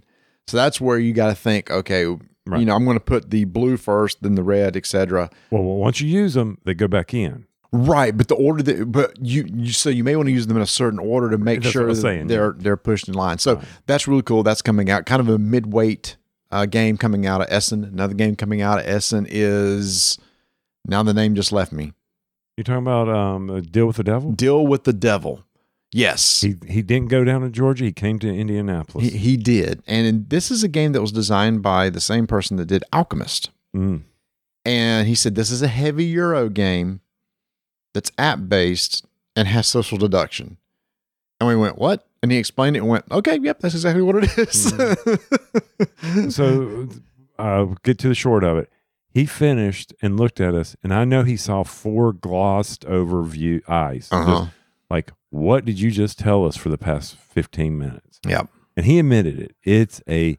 It's going to take a couple of plays to understand and understand how it works and what you need to be doing on your turn. I'll admit, I was like, okay, I'm not understanding all that you're saying. Your mouth is moving, but I'm not understanding it. Mhm. Even though you're you're telling me, I'm not grasping it. Yeah. So there, there's really a lot There's going a on in the game, and I don't even know where to begin, so I'm not. But Don't. what the really interesting is thing is, is you need four players. Yes. You must have four players. That's it. No more, no less. Two of the players are going to be mortals. One is going to be the devil. One's going to be a cultist. The devil is trying to collect soul pieces. hmm The mortals start out with souls, but very few resources. But in the game, they might could sell a piece of their soul and get tons of resources, which they might could use to generate maybe some victory points later on down the road. The cultist is kind of in the middle. He kind of wants the devil to get uh, some souls, but uh, he's also somewhat mortal himself. But everybody's role is secret. And there's this concept of doing trades where you may put up, hey, I need this type of resource or this type of resource. And everybody has this container that they can put some bits and pieces into. And there's a QR code on the back. And this is where the app comes into play. Uh, you're going to collect all these things and you're going to scan the QR code on these uh, containers, these closed containers. You can't see what's in them or who, or who had them and it will tell you, okay, give this container to this person, give this container to this person, and it makes sure that you don't get your own back. And then in there, you can take the trades that are in there. You collect all the containers again, mix them up, and uh, the app will tell you, okay, this container should go back to, you know, the original person that has the container. They will get it, etc. So that's what the app is handling for you. Yes. When we're sitting there, it's like, well, we're not negotiating. No, you're not negotiating. You're not doing anything. You are simply just putting in, and the app is going to tell you who gets what. Mm-hmm. And the app may, you may get something and not like it. Yeah, you may open and get nothing. That's where I'm really curious to see how that works because it's like I may need glass. I think that was one of the resources. I need glass really bad, and the app may give me one. And somebody may have put glass in their thing, but I might not get that container that has the glass. Yeah. We this this is one of these ones this is where he's talking and I'm like, how how like you, how's this going to work? I don't know. So we need to see this. You got to have four. Luckily our game group is 4. Mm-hmm. And so we will we will give this a try. He said he definitely knows this is a niche game. hmm This is a heavy euro that uses the app for four players only. We'll see if he picks us to get it. He said that he's going to give very few copies out because he wants to make sure that people that get it will play it. Like like you said, we do have the right game group for this. Yes. So and we also you got the expansion for Galaxy Trucker that we need to try out. Yeah, so much fun. Yeah. Yeah. yeah, so that was our time with uh, CGE. Uh, we went and saw Catalyst Game Labs, who is now uh, have the game Leviathans, which is the airship games that you and I played back at Origins many, many, many years ago. That's now currently on Kickstarter. We got an overview of the game, kind of a refresher course, and the game I think mechanically is just as still as cool as ever of how you move your ships and especially the combat. Yes. I still have a problem with something. What's that? Strategically, when a ship is I know you got your broadside cannons firing and they're all firing. I understand that. But when you're trying to hit a smaller target, when you're trying to hit a dot, How is how is that better? I just it, it was just you, you're you're giving an example of something that nobody understands what you're Okay, talking so, about. So you got a ship coming right at you. Think of a submarine going against a battleship. To to your is it your port side or your starboard side? Uh, uh, left To your right? broadside. to your broadside, whichever. So if a submarine is coming straight at a ship, Why submarine? Make it something on top. because that, because most people know understand that a submarine, the torpedoes come out the front. right? Yes. Yeah. Well, Okay. but these aren't. But I'm not is- saying these are, but Mm. they're not. The, I'm just saying. To for this example, you've got a ship, a battleship that's crossing in front of you, Mhm. And you fire your torpedoes as a submarine. Mhm. You're going to want you you have a better chance of hitting it if into its broadside. Yes, I agree. But what he was saying was, what happens if a battleship is coming towards another battleship? The better guns are on the side, and there's more armor on the side. But I see your point. The people who are shooting from the broadside do have, a smaller, target, target. to hit. They have a tea tiny little But target. supposedly, but the way they got this set up, the armor on the front of the ship is. Anyway, it's kind of cool. You just look at, you collect all these dice. It tells you, hey, you have crew, get this red dice. You have this, if you're within five meters, get this color dice.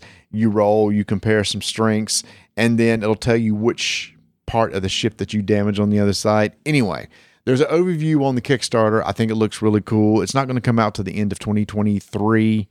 Um, but it is currently out there now, and I can't wait to play it again because I think Leviathans is a really cool game. Yeah, and he told us about you know you will have fog of war with the clouds and things like that. So I'm excited about that. Biggest thing I've been looking forward to is we got to sit down and play the War of the Ring card game demo. And we sat down with Robert from Ares, a very gracious person, sat down and taught us the game. This is based on the War of the Ring board game. I've only played once. I will say personally, just from that one time, it's not exactly analogous the board game, but the concept is there's a party that's a fellowship trying to go through nine sites, and Mordor and the allies of Mordor are trying to keep you from getting there and possibly having some battles with you and stealing some uh, battles in the field. but Tony, in the end, it comes down to Victory points. yep, That's it. That's all there is to it. Who's got the most victory points? And the way you get the victory points depends on if, if you secure your battlefield or the path uh, for the fellowship. So it can be played two player, four player, three player. Yeah. I mean, it cannot be played one player. It'd be kind of boring. Well, you could play it one player. I could see where it'd be boring. and we played four player, which was cool because I had the I played the Mordor allies. Uh, my partner played Mordor, and you played two factions, the elves and and the men okay, and then uh, Robert played the hobbits the and the wizards. and the wizards. Yep. The Yes. wizard. Yeah. So uh, on your turn, you got one of several actions. Now, this is the cool part. When you play a card, you discard a card, hmm essentially. From your hand. Yeah, from your hand. So to play a card, you have to have a card to discard. hmm One thing you can do is play a card into reserve, like a character or something that's maybe not being used yet. And a future turn, one of your actions is to move a card from reserve out onto either the path or onto the battlefield. After he gets over his summoning sickness. He does have summoning sickness. Good call. Okay, that's very important because you, when you play them to reserve, there's special effects that may come into play, like draw cards or do this, whatever. But they cannot go to the path, nor can they go to the battlefield until the, the next turn. Until the next turn. Yeah. Yeah. You have to you have to keep that in mind. hmm Uh, what was some other things you can do? Um, you can, You can you can freely just discard a card, or like what was the term called? Um, not reserve. Oh, what was the term uh, when you put the card in the discard pile? But there was a term for that. Oh, oh, now now I'm thinking of the other term. Oh, why did You're you do thinking the term Forsaken. I know what you're thinking yes. of. Oh, you're you're. Oh, my gosh. Anyway, you can you can do that on purpose if you want Oh, to. Because here's the thing: this discard pile will eventually be shuffled and become your draw deck again. Hmm. What's interesting though is is after everybody's played all their cards, so number one, you nothing you do is pass. If you have two cards or less, typically you can break those rules. Then you can just pass, and if everybody consecutively passes, you resolve the battle. There's a battle on the battlefield. Whoever wins the battle, you count up the strengths, will get that battlefield card, which has victory points. The other thing is the path. This is cool. If you're the freeze players and you have more strength than the freeze than the uh, Mordor or the freeze people, free Are you saying freeze? F F R E E S? freeze people. Is that what they called them in the books?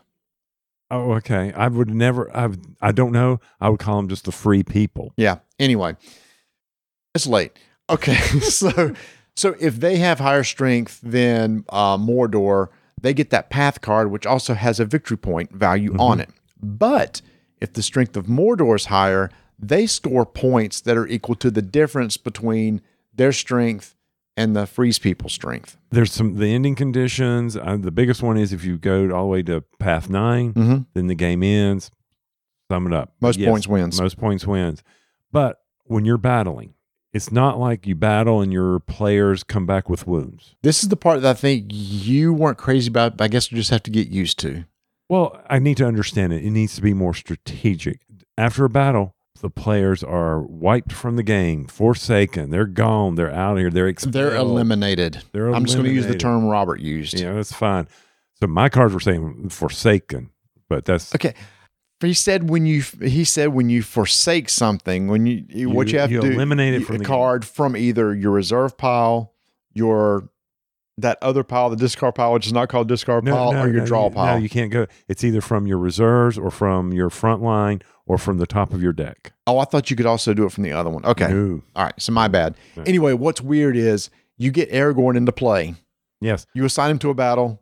Battle resolves. Boom. He's out of the game. And if I didn't have Strider out, that card's now gone for me too. Right.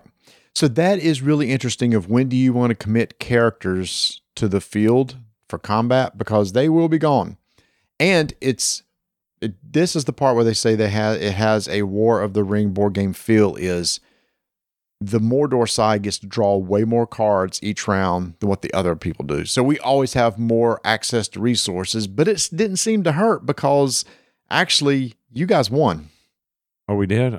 Well, we didn't go the full nine rounds. Well, we didn't, but it was tight. Yeah. It was extremely. You, we, it was very tough for us But to get, I'm even gonna- though we had more cards in our hand to play with. But I think y'all would have because at the end, and this is where the learning of the game comes in, I had no more people because even the people in reserve, they can only go to certain paths or they can only go to certain battles as long as they meet the conditions, either the elves or the wizards. There's symbols on the cards that allow you to know when and where they can go. So that's that's something you have to keep in mind. Like I had um, Liv Tyler out there. Okay. Arwen, uh-huh. Arwen. hmm She could only show up on, on path three. Well, path three had gone past by the time I got Liv. Gotcha. All right. Yep. So she's now, but she did give Aragorn the ability to buff up. Mm-hmm. So that's that was important. So whenever I had got finally got Aragorn out, then I was able Aragorn, Aragon. Aragorn, Oh, it was G O N. Gorn, G O R N. Okay, we're going to Google that. Freeze people. freeze people. Oh, So anyway, I was like, okay, so you need to keep that in mind. Th- that's all part of this game that only certain ones can go to certain paths, can only do certain battles. That oh, that's key. interesting. I forgot about that. That part is cool though. Yeah, I mean, it's very strategic from Yeah. that standpoint. You're, There's some characters that won't show up till later on the pass because they didn't. That was the Ents don't come into like path five or six. Right. Faramir for me didn't show up until seven. So I'm sitting there thinking, okay, well, this is good to know. I need to plan accordingly for this. Boromir, he immediately died for me. That was that was very thematic. So a bunch of arrows to him. And and I think it'll be very interesting for a two player game because each deck is 30. And when you combine them, it's going to be up to 60. Okay, I'm putting the S in the wrong place. It's free peoples. Thank you. Freeze people. It's free peoples. Y'all, it's late. Oh, okay. I am so sorry. So somebody's getting ready. Somebody was already typing the email. Five dollar, five dollar, five dollar. Oh, he caught it. Free peoples. the free peoples, yeah. So this game is currently on pre-order. What What do you think? You you. Well, it's Lord of the Rings, so I'm going to enjoy it regardless. Mm-hmm. I would be more. I want to know what two players. Two players so you play all of one side or all the other and in three player what which one was it somebody plays mordor and mordor allies together Yes, okay and then the other two cards are split I enjoyed playing it. I enjoyed seeing some of the the ways of doing. The my group that I got to play, I was forsaking, expelling, eliminating these cards from the game, and I was like, okay, that was very costly. Because in order for me to play a card, I had to already discard a card. And then I, to use it, I had to then forsake these cards to get other actions. I was like, dang, my forsake was bigger than my normal draw pile with my discard. So it was, it's, it is a very interesting game from a resource management, which is your card hand, Mm-hmm. which you said is very much like Marvel. And I haven't played Marvel in forever. Yeah. Well, no, I said it's like Marvel Champions if the cost to play a card was one. Okay. Because you discard cards from your hand based on the cost of the card. I said it's like every card is value one, and you must discard a card to um to do that. So yeah, pre-order now. It comes out later this year. Excited about that. Now, of course, during this entire time, I had just been contacted by my son that my or septic alarm was going off, meaning there was a high level alarm going off in my septic tank, which now I'm freaking out because I don't want sewage spilling all over the tank. So during all this, I'm trying to text him, "Hey, take the lid off the cover. Is the pump running? Go check the circuit breaker. Uh, is the is the float working? Put it in auto. Put it in manual." He said it's running. Is there water pumping? No. My dad goes over there. He looks at the distribution box. Come to find out, water's not pumping out of the pump. And so now all night long, we've been trying to get somebody to come out there and look at it tomorrow, but it's going to cost a fortune, like at a big service fee if it's on Saturday. So now instead, somebody's going to come on Monday, and the boys just aren't going to use a lot of water, but go out there and keep an eye on it to make sure it's not going to overfill. And then go to my parents to take a shower. So all this has been going on the entire night, and especially during the demo. And I'm sure Robert's like, "Why does he keep being on his phone?" I just apologize, apologize profusely. yeah. It's But it's a home good thing- emergency. it's a good thing that they're boys also. They can go outside. That's true. That's true. So on the way back, we were like, "What are we going to do tonight? What are we going to do tonight?" And, I, and I'm just frazzled. And we're walking up to our hotel, and right across from our hotel is Victory Field, which is home of the Indianapolis Indians baseball team. And I said, "You want to go to a baseball game?" And you went, Sure. "Yeah." So we did. We went over there. We bought a couple tickets, got a couple hot dogs. Got three for me. Yep, some uh, pretzel bites and some popcorns. That was some interesting. Instead of French fries, pretzel bites. pretzel bites with cheese. You didn't get the cheese, but the cheese the was cheese. good. Well, the cheese were a dollar thirty more. I'm like, get out of here. I'm Oh, I didn't paying- realize that. He just, Oh. you want cheese? Well, sure. I didn't ask how much it was. Oh, well, I, I'm well. I'm already free. Oh my god, I'm going to get two hot dogs, pretzel bites, and a Mm. big souvenir cup drink with no ice. That's going to be twenty dollars. I'm like, well, I'd been paying that anyway at a dinner. So yeah, why yeah. not? But then, oh, so disappointing. We turn around, or we're, we're, we're putting condiments on our dogs, and there's this lady, and she has this humongous foot long hot dog, and we're like, where did you get that? Because I won't take this back. Yeah. And it's this local. Um, they raise charity money, and they've got foot long hot dogs. They've got Polish sausages. So here I am texting Ignacy, irritating him, saying, You should have come. Even though he hates baseball, you should have come because we have the food for you. hmm So I got one of their Polish sausages. I couldn't help myself. And I, I got the unlimited, the, the bottomless bucket of popcorn, which can, that's amazing. You can bring that back every game and get it refilled. And because I just love popcorn, so I we ate through that, and I got it filled on the way out. So now I have popcorn to munch on for the next couple days. So it only costs you twelve dollars tomorrow night because they'll be playing again. You can get filled seats. ah, I see what You go saying. twelve, and you can get that popcorn. You can sit out in the field and eat popcorn. But I must say, I enjoyed sitting out there tonight. The weather was amazing. Just sitting there chit chatting, watching the ball game. That was nice. Oh yeah, after, after being in a hall full of you know thousands of people wearing a mask and all day long, it was nice just to be outside and get some fresh air. yeah. It was wide open, big breeze blowing Yep. on us. It was cool. We were made sure we got on the right side. So yeah, and there we didn't stay for fireworks. Needed to get back to the hotel because we thought we were going to do something. Need to call the wife and everything. I'm like, I'm fine. I don't need to see some fireworks. Well, honestly, I heard them just a second. They only lasted like five minutes and they were done, so Really? it wasn't a Oh, very wow. big show. I was watching the traffic while I was talking to my wife. It's like a met zoo out there. Like, holy cow. But anyway, that was day number. Is this? Well, we've been here for three days. You didn't tell them the most embarrassing thing that happened. Oh, I'll let you do that. There was a water fountain issue. So I'm sitting there. So first off, we are so pathetic. Anyway, we we were leaving the vendor hall, and State Farm Insurance has a booth set up. Marty needs a water bottle. So all we got to do is answer a questionnaire and we get a free gift. Mm-hmm. I've been borrowing Marty's hand sanitizer. So I get hand sanitizer and he gets a water bottle. So we go and we see a water filling station. He he goes, he's filling it up. He turns back to me and goes, "It's hot," and I go, "So what? It's no big deal." so I go over there and I'm going, I'm like, "It's not hot. It's boiling." Like you could make coffee with it. It I was know. it was weird. It was it was like for tea. I'm like, oh oh my heavens. So anyway, so we go back in. We we meet with Off Duty Ninja, Kara from Off Duty Ninja. Oh yeah, that was really nice meeting her. We got to see some stuff that's going to be coming out, some new Kickstarter stuff like Terraforming Mars dice game, which is a very very light game. Head warning, it's a very light like family style game. Very light game. Sat down with uh, John D. John D. You, Bob was talking about from Tantrum Con. Oh, Melissa and Kevin. Melissa and Kevin were Mhm. there, and they were going over things, and and and uh, Kara was going over some of the Kickstarters that are coming out because Tantrum Con does you know upcoming Kickstarter. Tantrum House. Tantrum House, Tantrum Con. Their their con's called Their Tantrum con-. That's right. Tantrum House does this upcoming, you know, Kickstarter videos that you can. I'll go, I'll go check it out on YouTube, and he was getting the schedule for that.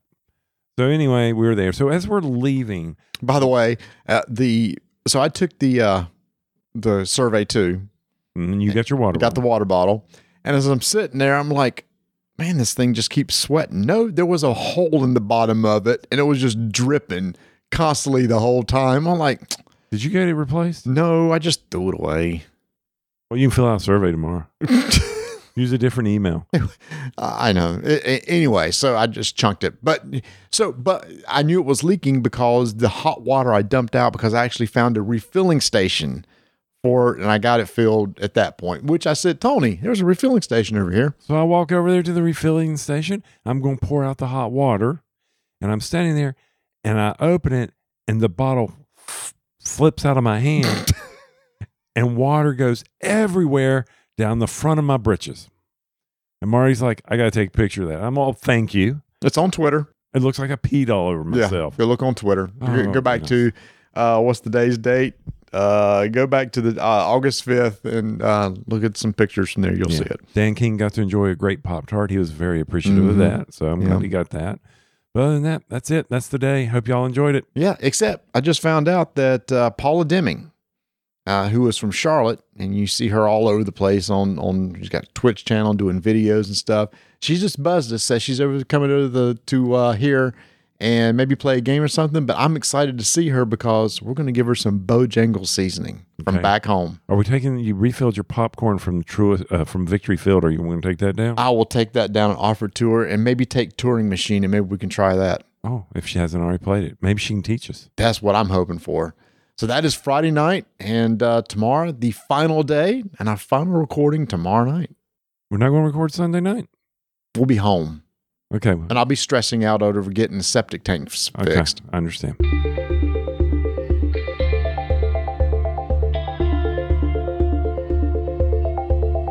Hey everybody, I just noticed on miniaturemarket.com they've already put up pre-ordered Gen Con games. So these games that are announced here and coming out soon, you can go ahead and get on there and start pre-ordering them now and they're dirt cheap. Okay, not dirt cheap, but they're inexpensive, way less than MSRP. A lot of them are popping up. A lot of the games that we've saw and talk about are already up there for pre-order. So make sure if you want to get all the Gen Con hotness, head over to miniaturemarket.com, check out their pre-order section, order up today, and don't forget, throw enough in there to get that card over $100 and get free shipping. Tell them Marty and Tony sent you. Head over to miniaturemarket.com. S A T U R D A Y night. S A T U R D A Y night. Bay City Rollers, Yes, it was. which is where where our discussion will begin because it's not the morning of Saturday that we begin our discussion. It's early morning of Saturday because last night after our recording, we went downstairs and met Paula Deming. Mhm. Uh, you may know her from her YouTube channel. Uh, was it Things Get Dicey? And uh, Sam, who was with her from Lord of the Boards, which is really cool seeing him in person for the first time. And I played some online games with him and stuff. you know how all these celebs they they don't look the same when you see them in person, Sure. and that's Paul. I'm like, yeah, you're Paul. I see that now. You know. Okay, so I was like, well, that's cool. It was just hometown girl. Yeah, it was. So for those who don't know, uh, Paula is from Charlotte, North Carolina, which is where we're from. So we gave her some uh, Bojangles seasoning Mm-hmm. uh, to take back with her to California so she could season her fries with it. She was super excited about Yes, it. Yes, she was. Put it on chicken and fries. So it was like uh, just a reminder of where she grew up. That's right. She was so funny. She was extremely late, which brings us to why we played games till 1.30 in the morning, which I'm I'm proud of you. I thought for sure your head was going to be on that table. Why me? Because I, I stay up till midnight every night. Oh, okay. Well, the thing is, though, the the game we stayed up playing late probably wasn't the best game to be doing, and that was the new game from Hachette. that was Danny from Hachette board games. who we got to record that, how to say the company name today. So anytime we have to say that name, we will use her recording. And we had an interview with her today, so you'll be hearing Danny a lot. Turing Machine, which was one of the hot games from uh, Gen Con, which was designed by the same team that did uh, Decrypto. Mm-hmm. And this is a straight competitive deduction game. Whole goal of the game is to guess a three digit code. The digits range from one to five. Yes. Unless you play harder puzzles, then the code becomes, it can go, starts at three. Oh, I didn't realize it went up from. Oh my gosh. That's why there. That's why on the so the machine, the Turing machine, hmm has A, B, C, D, E, F. So you can have up to six. Oh my gosh. I can't even imagine.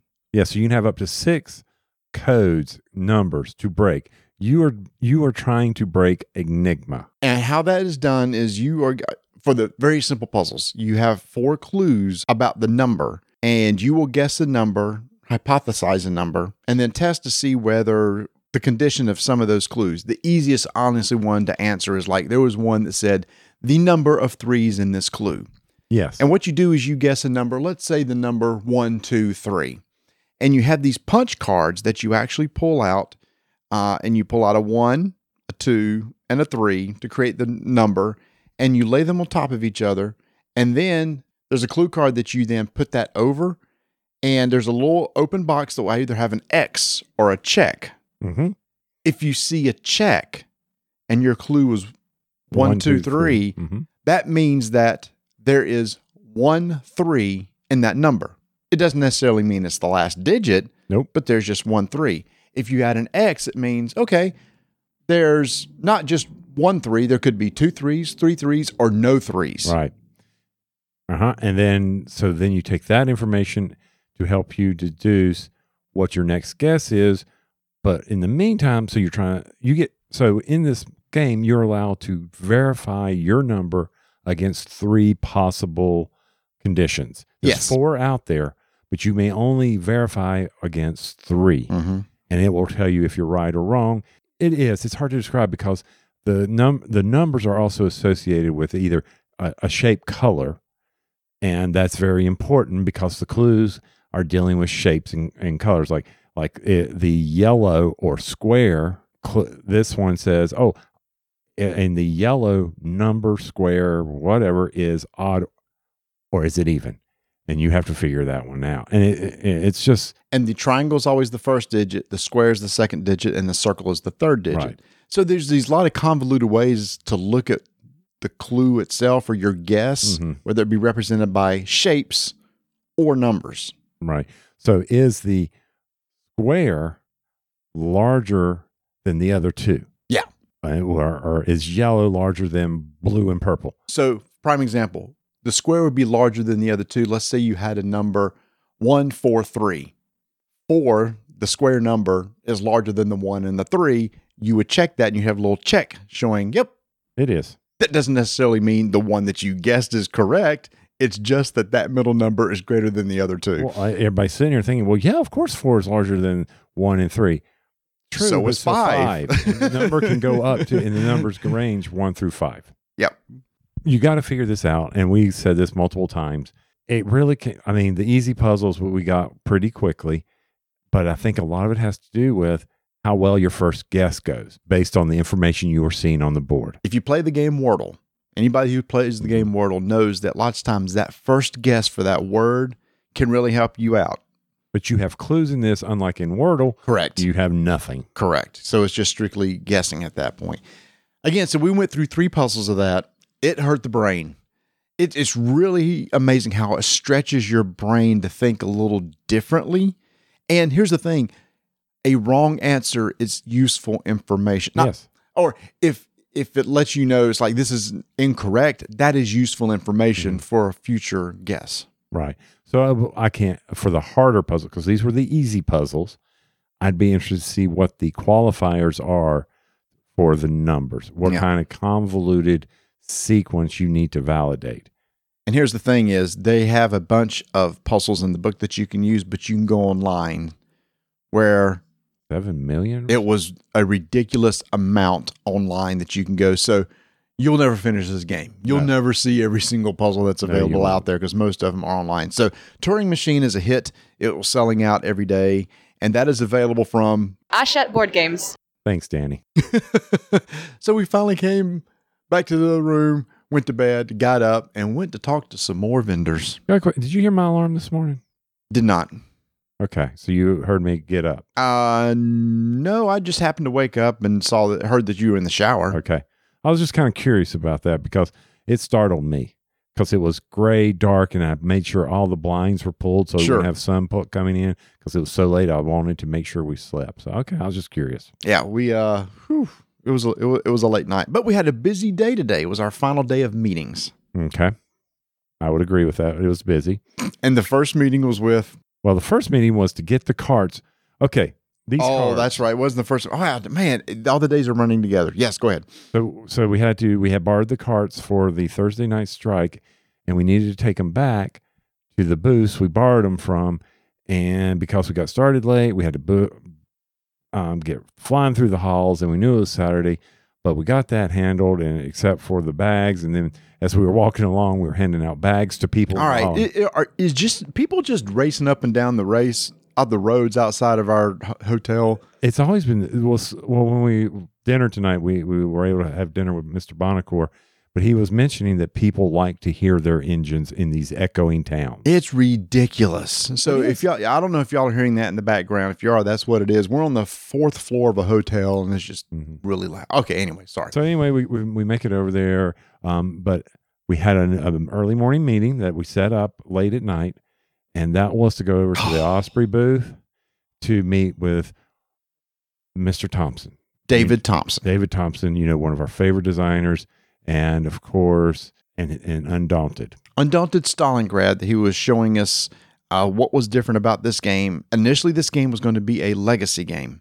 It was the original what Osprey wanted. Yes, was a legacy game, and they changed their mind over time. And he said he was really thankful for that because he didn't want like a legacy where it's a play once and never play again. he and Trevor were not up for that. Right. The other designer of the game, Trevor Benjamin. Trevor Benjamin. They they weren't up for that, but they've circled back to it. Well, I asked him. I said, "So, Undaunted Stalingrad." And so, what part of the history was this? I know Mm. about Russia, and we've talked about 1941 race to Moscow, previous episodes. And he goes, "You've played Pavlov's House." And I said, "Yeah."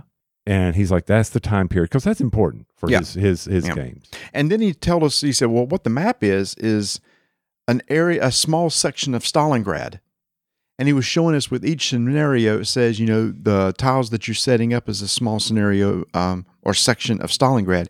And he said there was over a hundred tiles in this game. hmm This is a big box. It's a standalone. Don't so. Yeah, first it- off, it's not an expansion to Undaunted, Yep. North Africa, or um, Normandy. No, mm-mm. Yeah, it's a standalone. Each scenario you're going to set up basically what looks like a section of the city. But what is really interesting is the Germans now have bombers. And when they bomb a tile, it is permanently damaged for future campaigns. And he has a very clever way of, or says, like, for example, okay, this scenario uses tile 301A. If tile 301A gets bombed, it's replaced with 301B. Hmm. And what you do is you take 301A and they have a separate box for damaged tiles that you put it in so that you remember anytime in the future when there's a campaign that uses 301, you'll pull from another box that's still valid tiles and it'll be 301B, which is slightly damaged and they could be damaged even one more time where vehicles can go over. So if there's a, if it was a tile was like no tanks can go on this because there's a building there, it gets bombed a couple times. Well, guess what? Now a tank can roll through there. yes. So that's part of it. Well, I don't want to call it legacy. Just campaign game. It's a campaign game. Um, persistent. It's not legacy. Yeah, so it's a campaign game It is. Yeah. because each player has a scenario book, and that was very interesting. We'll come back to that. Oh yeah, yeah, Yeah, yeah. yeah, yeah, yeah. But the other thing is, you so we think about the soldiers in this game, Mhm. and David told us, hey, by the way, in this game, soldiers can be promoted. Excellent. So they become stronger. Mm-hmm. Soldiers die in battle. They Mhm. can also die. And then they're out of the game, and they're replaced with more basic units. hmm Who aren't as good Right. because they haven't been trained as well. Right. So that's all part of them. There is your system. Tiles are changing. Soldiers are being promoted. Soldiers are dying. They're getting replacement with not so strong. And then as you move on throughout the scenarios, you carry that forward. Yeah. And he said one of the hardest things was if there was like let's say the the Russians were winning over and over and over again and the German player was losing their soldiers and stuff getting replaced by weaker that eventually over time it's like well then how do you come back he said well they design into the scenarios they said they know that what you do is after you're done it's like who won? And based on who won that the it'll tell you what scenario to set up next. And so they can kind of track they kind of tracked okay how well everybody's doing. And he said we can put in some rubber banding mm-hmm. where you can have some sort of catch up mechanics for maybe this side keeps losing over and over. Well maybe we'll give them some some beefier soldiers to beef back up their army so they can give them a, a fighting chance. So speaking of the scenario books and the rubber banding, the scenario books, they are in the perspective of what either the Russian or German player is seeing. So you are reading a scenario book from the Russian point of view or from the German point of view. It's not generic mm-hmm. and what they were having to deal with. right So that I found that very intriguing. Oh, what about replayability? What about replayability? Well, Marty, what about replayability? Well, it's 100% replayable because, again, nothing is damaged or changed or anything. And when you're done, maybe you switch sides, or because after every scenario, who, the whoever wins will determine the next scenario. Maybe tiles are damaged differently from every single game. And there's like 13, it was either 13 to 15 scenarios that you play through for the complete campaign. So I'm super excited about it Oh yeah, it's uh, what definitely one of those things that you'll want to sit down with a friend and play through several sessions and complete the game and everything. So, yeah, that that was that was great, amazing job. And of course, we have was it uh, the next expansion already announced? Is it Battle of Britain? Battle of Britain. Yeah. Yeah, which is going to be air combat, which is going to be sweet And so he told us November 2022 for Stalingrad. Yes. For Stalingrad. And then while we're sitting there, of course, we're looking at the Osprey booth, seeing what all they have going on, and notice that uh, David told us Crescent Moon sold out Thursday. mm-hmm. That was their rush, so it Yep. did really well. And then um, Imperium Classics sold out. mm, yep. So that's we, we talked about that one. That's And they're showing one. off Village Rails, which we're excited to see. Yeah, and it had it sold out, but you said they didn't make it, so Mm. yeah, so that confused me. But that's that's all right. So anyway, that was the Osprey booth this morning. From there, we have to rush over to the Ultra Pro booth and do our due diligence. Yeah, our meet and greet for three hours. So for 10 hours from 10 to 1, we're sitting there talking to people. And thanks to everybody who came by, they were sporting their RDTN shirt. We gave away some moon pies. We took some pictures. Ultra Pro was like, whoa, people are actually coming by to see I y'all. know, That's what's pretty cool. I. I think they were kind of surprised by, oh, well, look, people are coming to see these guys. They gave us a copy of Ascension Tactics, which we punched. And right as, as we got there, uh, two people who uh, listened to the show so embarrassing. I came by and said, Hey, we like to play. And we said, Okay, let's sit down and play. And it was just people were coming up and wanting to talk and everything. And they're probably like, Oh, would you guys just sit down and, and teach us the rules? And of course, Tony had to refresh himself on the rules to Uh-huh. relearn the rules. They probably regretted sitting there for I, I a lot I longer would've. than what they probably needed to. I know I would have. And and it's one of those things like I know the basis behind the game. I could remember Power and Runes, or as uh, another group I was played with later, you know, the red and white, and what it took to to activate. But there were just those little things like terrain and battling. What, how did all that go? And there were some rules, but you know what? You got the feel for the game. Mm-hmm. But shoot, hey, even the the the demo person, you know, we asked her a question. She goes, "No, you don't have to spend power." Uh, oh yeah, you do. Not spend power to activate a, Spend- a, uh, a unit that's already on the board. well, yeah. She's like, "No, you don't."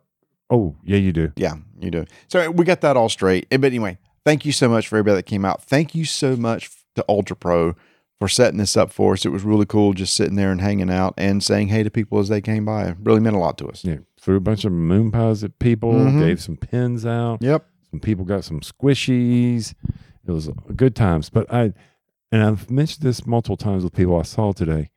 While we're sitting there, we're at the front of the hall. Yeah. It wasn't crowded. Nope. And I heard today from somebody, another person we'll I'll talk to later, who talked to some of the Gen Con people, and they said they probably guessed about fifty thousand unique tickets were sold. And in 2019, right before the pandemic, it was over 75,000 people that attended.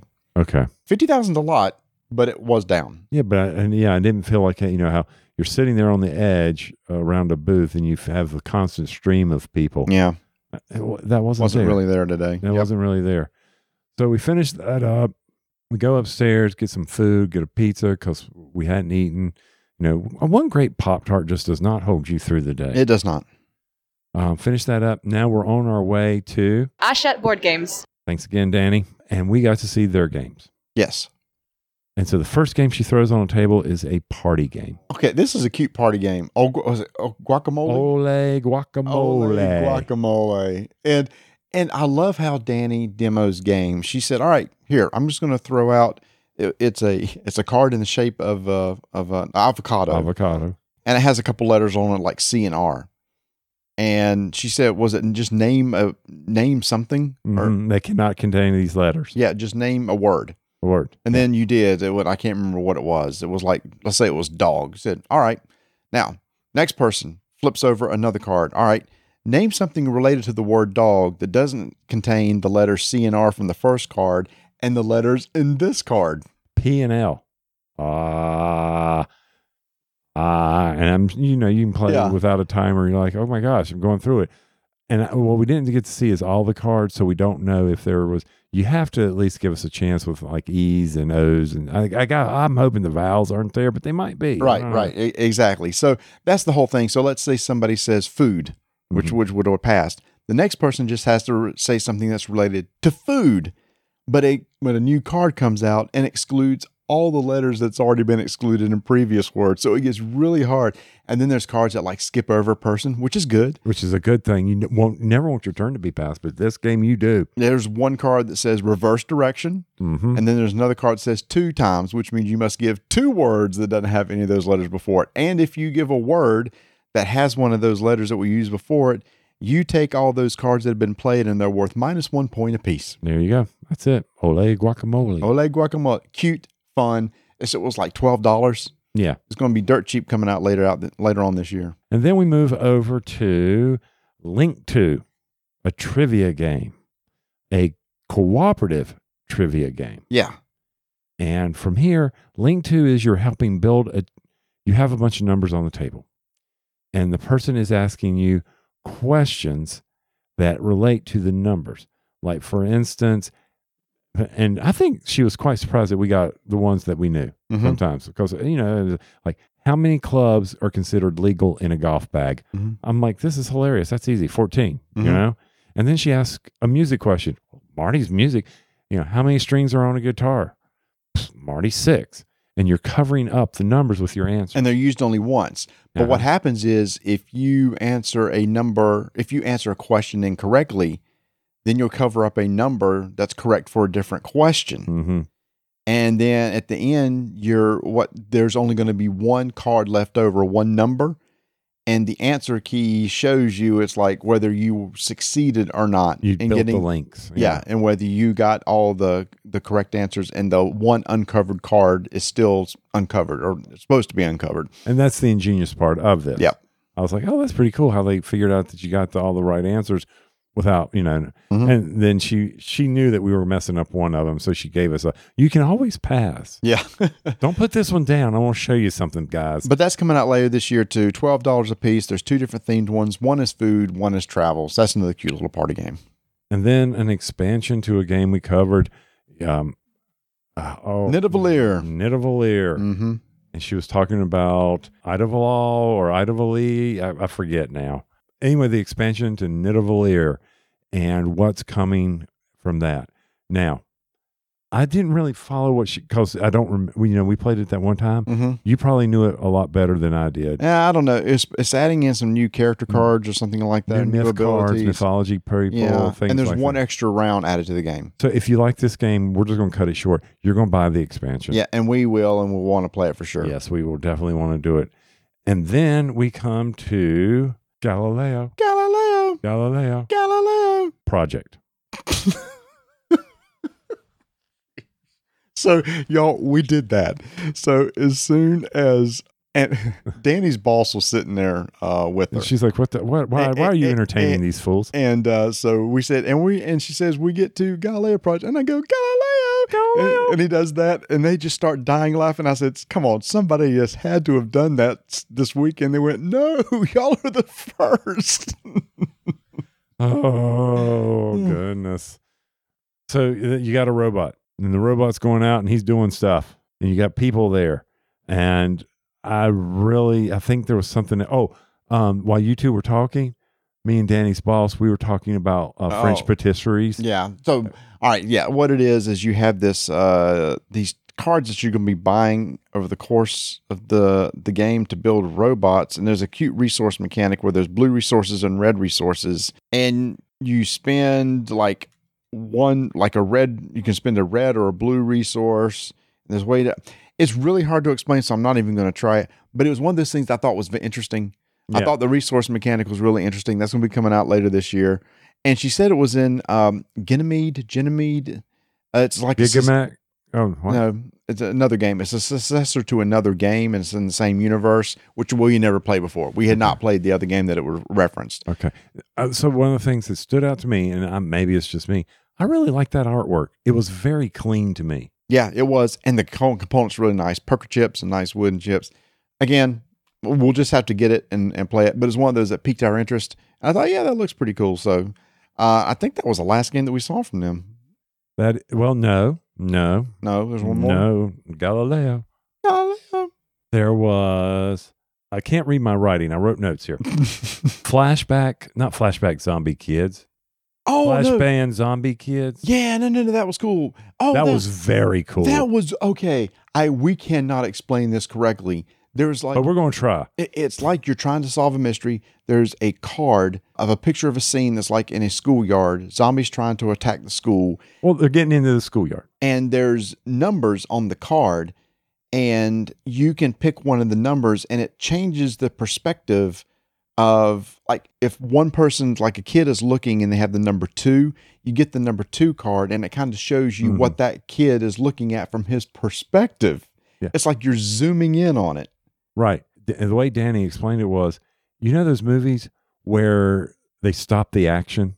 Yeah. And they change the perspective of the camera. Yeah, they're moving they, it they, around. they shift the camera almost like a matrix type thing where they move it around Right. to another position. That's And- what's happening, and you get to see the scene from a different perspective depending on which angle that you're looking at it from. Right. And there's clues that help you try to solve the mystery of and the one that she was demonstrating was the the zombies were getting into the schoolyard and you got to figure out how were they doing it?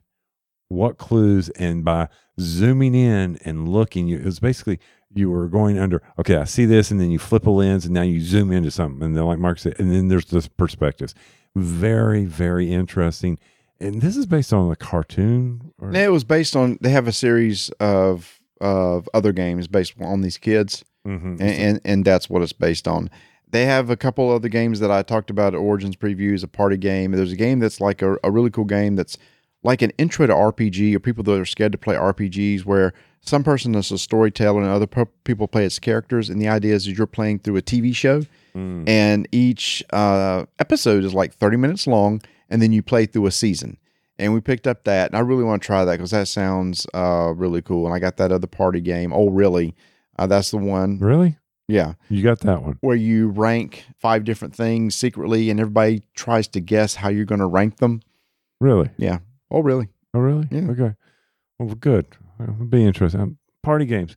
Usually not something we do, but some, I mean, I got to admit, Ole Guacamole. what guacamole's good that is And I again- enjoyed Ling too. again, again, holidays, just little get-togethers. It's good to have those sort of things in the back. So once again, thank you, Danny. She's always amazing. And uh, thank you for saying Not our shit, our shit. so that we never have to say it again. We're going to use that to death because we got we got some games we got to talk about with them after we play them.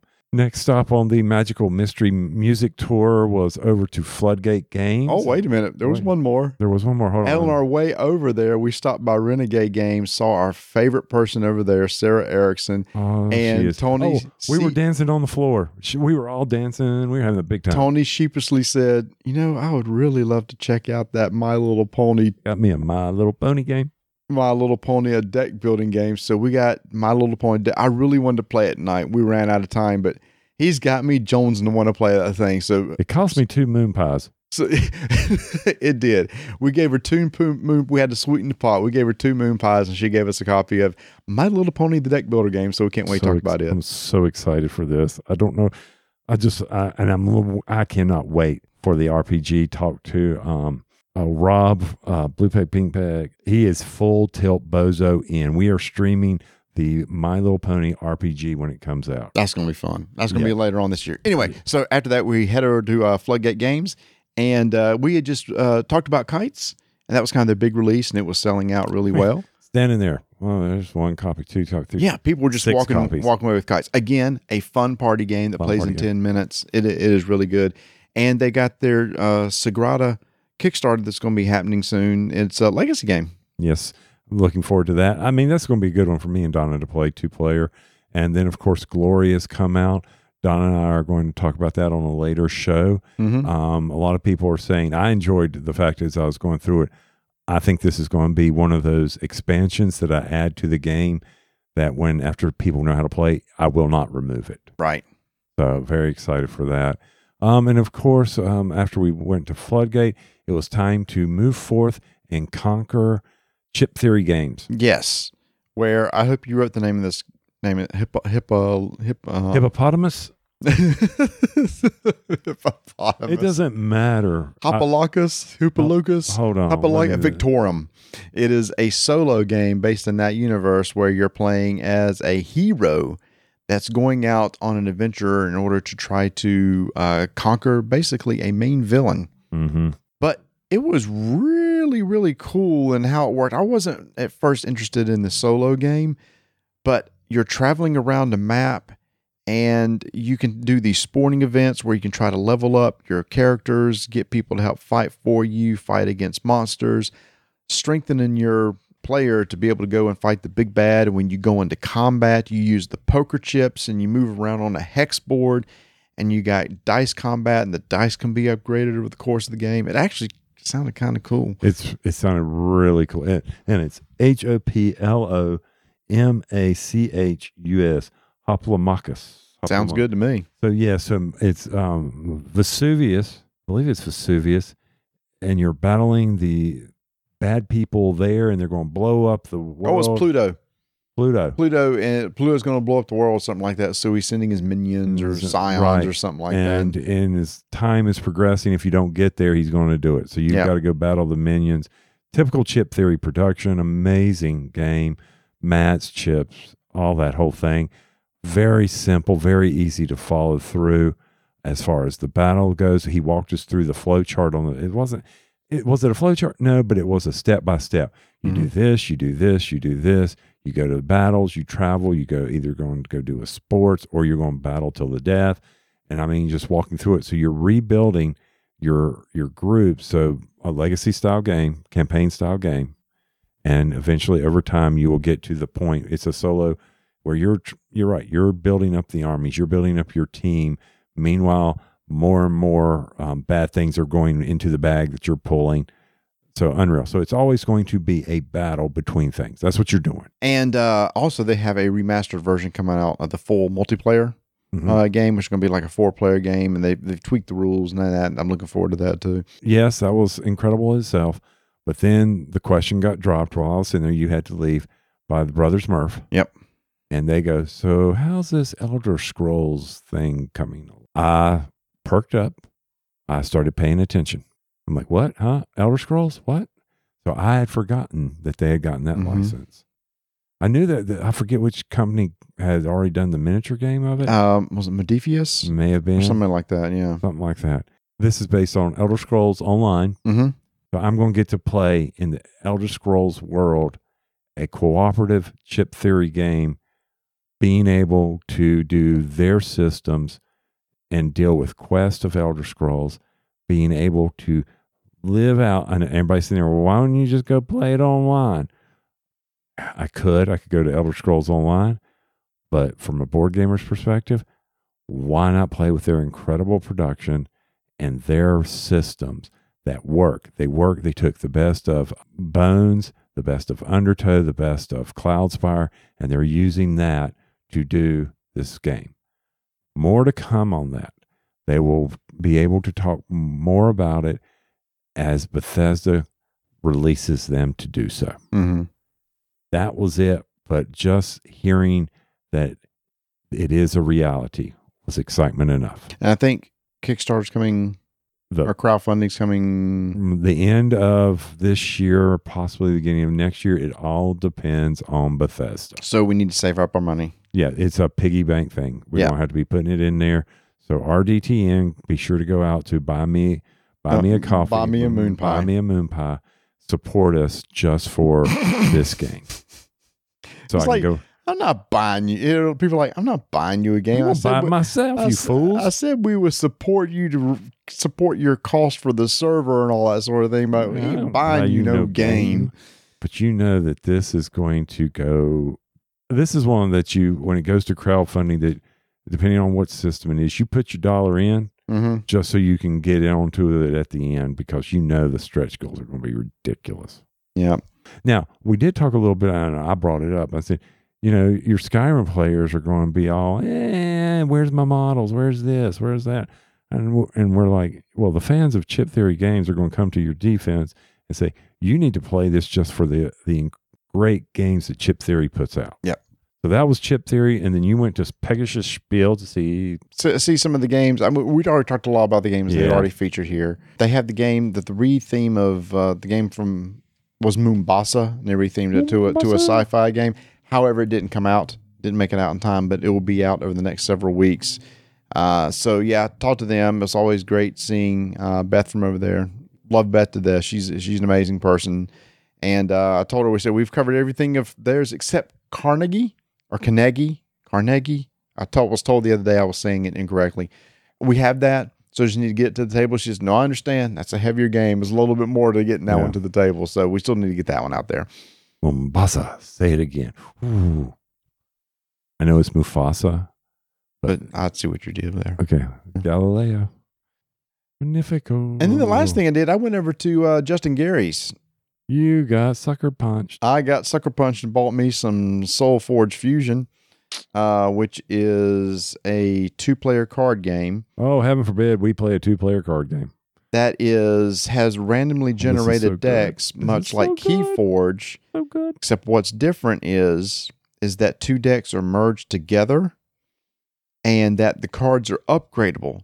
Anytime you play a card, there's a level 2 and level 3 of that card. When you play a card, you immediately take the level 2 of that card and put it in your discard pile. When you play level 2 of a card, you immediately take it and put the level 3 of that card in your discard pile because when it goes out on the table and it's destroyed, it's removed from the game. But the higher level cards in your discard pile, card pile ready to be shuffled back in after you go through your deck. And you can always get rid of a card if you want, if you if your lanes are full. Mm-hmm. Or Oh yeah, yes, it has lane based combat. yes There's five lanes. You, you put a monster into a lane and you'll attack the monster across the other side. You're trying to knock down the other person's life points down to 50. But there's so much more going on to that because after you go through three draws of your deck, you move to the next phase of your game where your hero gets a little bit stronger. And after four phases, the game just ends, and whoever has the most life left is the one that wins the game. So it actually has a built in time clock. It's Mhm. kind of cool. It is cool. Um, first off, uh, Justin Gary, and you know, I'm like, okay, And Richard and Garfield. Richard Garfield. So interesting, interesting collaboration. I did notice on the art, a lot of it looks like Shades of Infinity, Shards, of, Shards of Shards. Infinity. I'm sorry, Yep. Shards of Infinity. Mhm. As soon as it sounds like that's not right, Shards of Infinity. I was like, is that the bear from the Shards? Because I had this this bear, Mhm. this root bear or something. Uh, root root bear. Get it? I was- yeah, I got it. I think. Okay, I just want to make sure. Or is it too late? I'm not sure I got it. Okay, so that anyway, that was um, SolForge, and I, I before I got over to you, I stopped by Thunderworks game Yep. to see Tim, um, and I tried to sell Tim Penny Parks to somebody. You know, I wonder if the booth people, when I do that, if they just look at me like, "Shut up." I don't know. You do it a lot. I you love kept, doing it. You kept trying to sell stuff. Where are you at today? Uh, Where was were, I? were you a renegade? Who was it you were selling for? And Oh, I, oh, a restoration. I was selling Stop Thief. that's right. And Suzanne was like, "What is he doing?" Shut him up. Make him stop. But I'm trying to give him that feel, give him that good. Oh, that's a good vibration right there. And then Tim Penny Parks. I was trying to get her to understand that that game when we played it, it was tight. I mean, it was you know at the end and in the victory points, it was a tight game, and so it's a game of great strategy, something you need to know.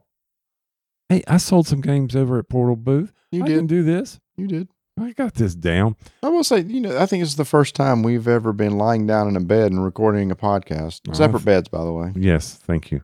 Um, this, so it's kind of weird. Just here lying chilling. on my back, holding the mic up to my mouth. just chilling. Interesting picture. So, other than, um, I don't know if you want to tell them about dinner. I, Oh yeah, you do. we got a special uh, invite to go out and hang out uh, with uh, uh, a surprise birthday party for Rob from Blue Peg Pink Peg. Christina set this up, so there was a group of people about I don't know, maybe twelve to fourteen people, just coming out and having a good time. We went to uh, Rathskeller, which is a, a local German restaurant. Had a good time hanging out with them and David Waybright and Man vs. Meeple, Stephen Bonacore, Travis and Queen Games, and Connor from Inside Up Games, and a lot of their crew and everything. It was a good time. and they screwed up and forgot us. So, yeah, old people eating really late. I mean, they were into my second supper by the time I got my food. All right, so that's uh, saying. That's uh, so tomorrow we'll be heading home. Don't have to Uh, record. No, no more meetings. So we're. I can't wait because I actually liked on Sunday. I'm just going to walk around, look at stuff that I did not get to see. Maybe there's a hidden gem out there that I didn't see.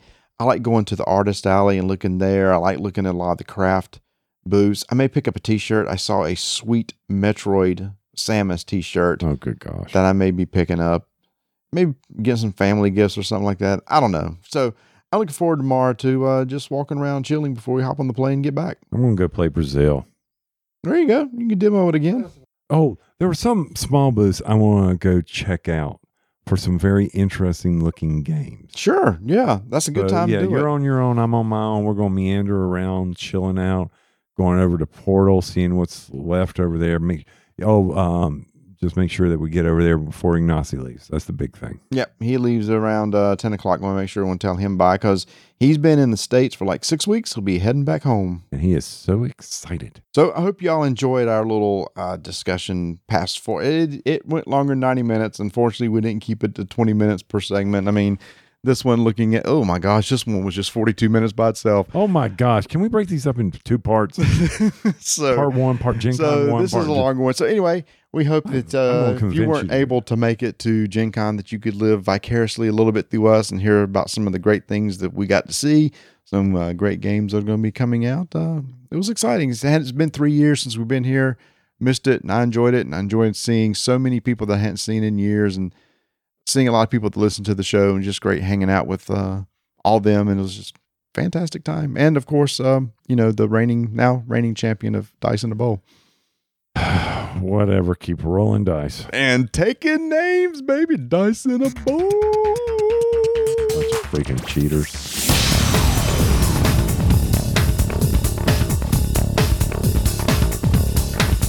Thanks for listening, everybody. Follow us on social media at Dyson Names. If you want to support the channel, do so by going to buymeamoonpie.com. And next episode, we got a lot of great games to talk about.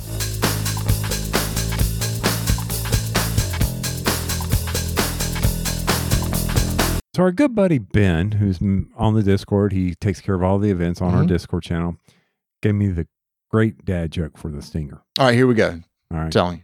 Why do the Norway battleships have UPC codes? Why do the Norway battleships have UPC codes? Okay, I don't know. So they're Scandinavia. Scandinavy. Scanda. Thank you.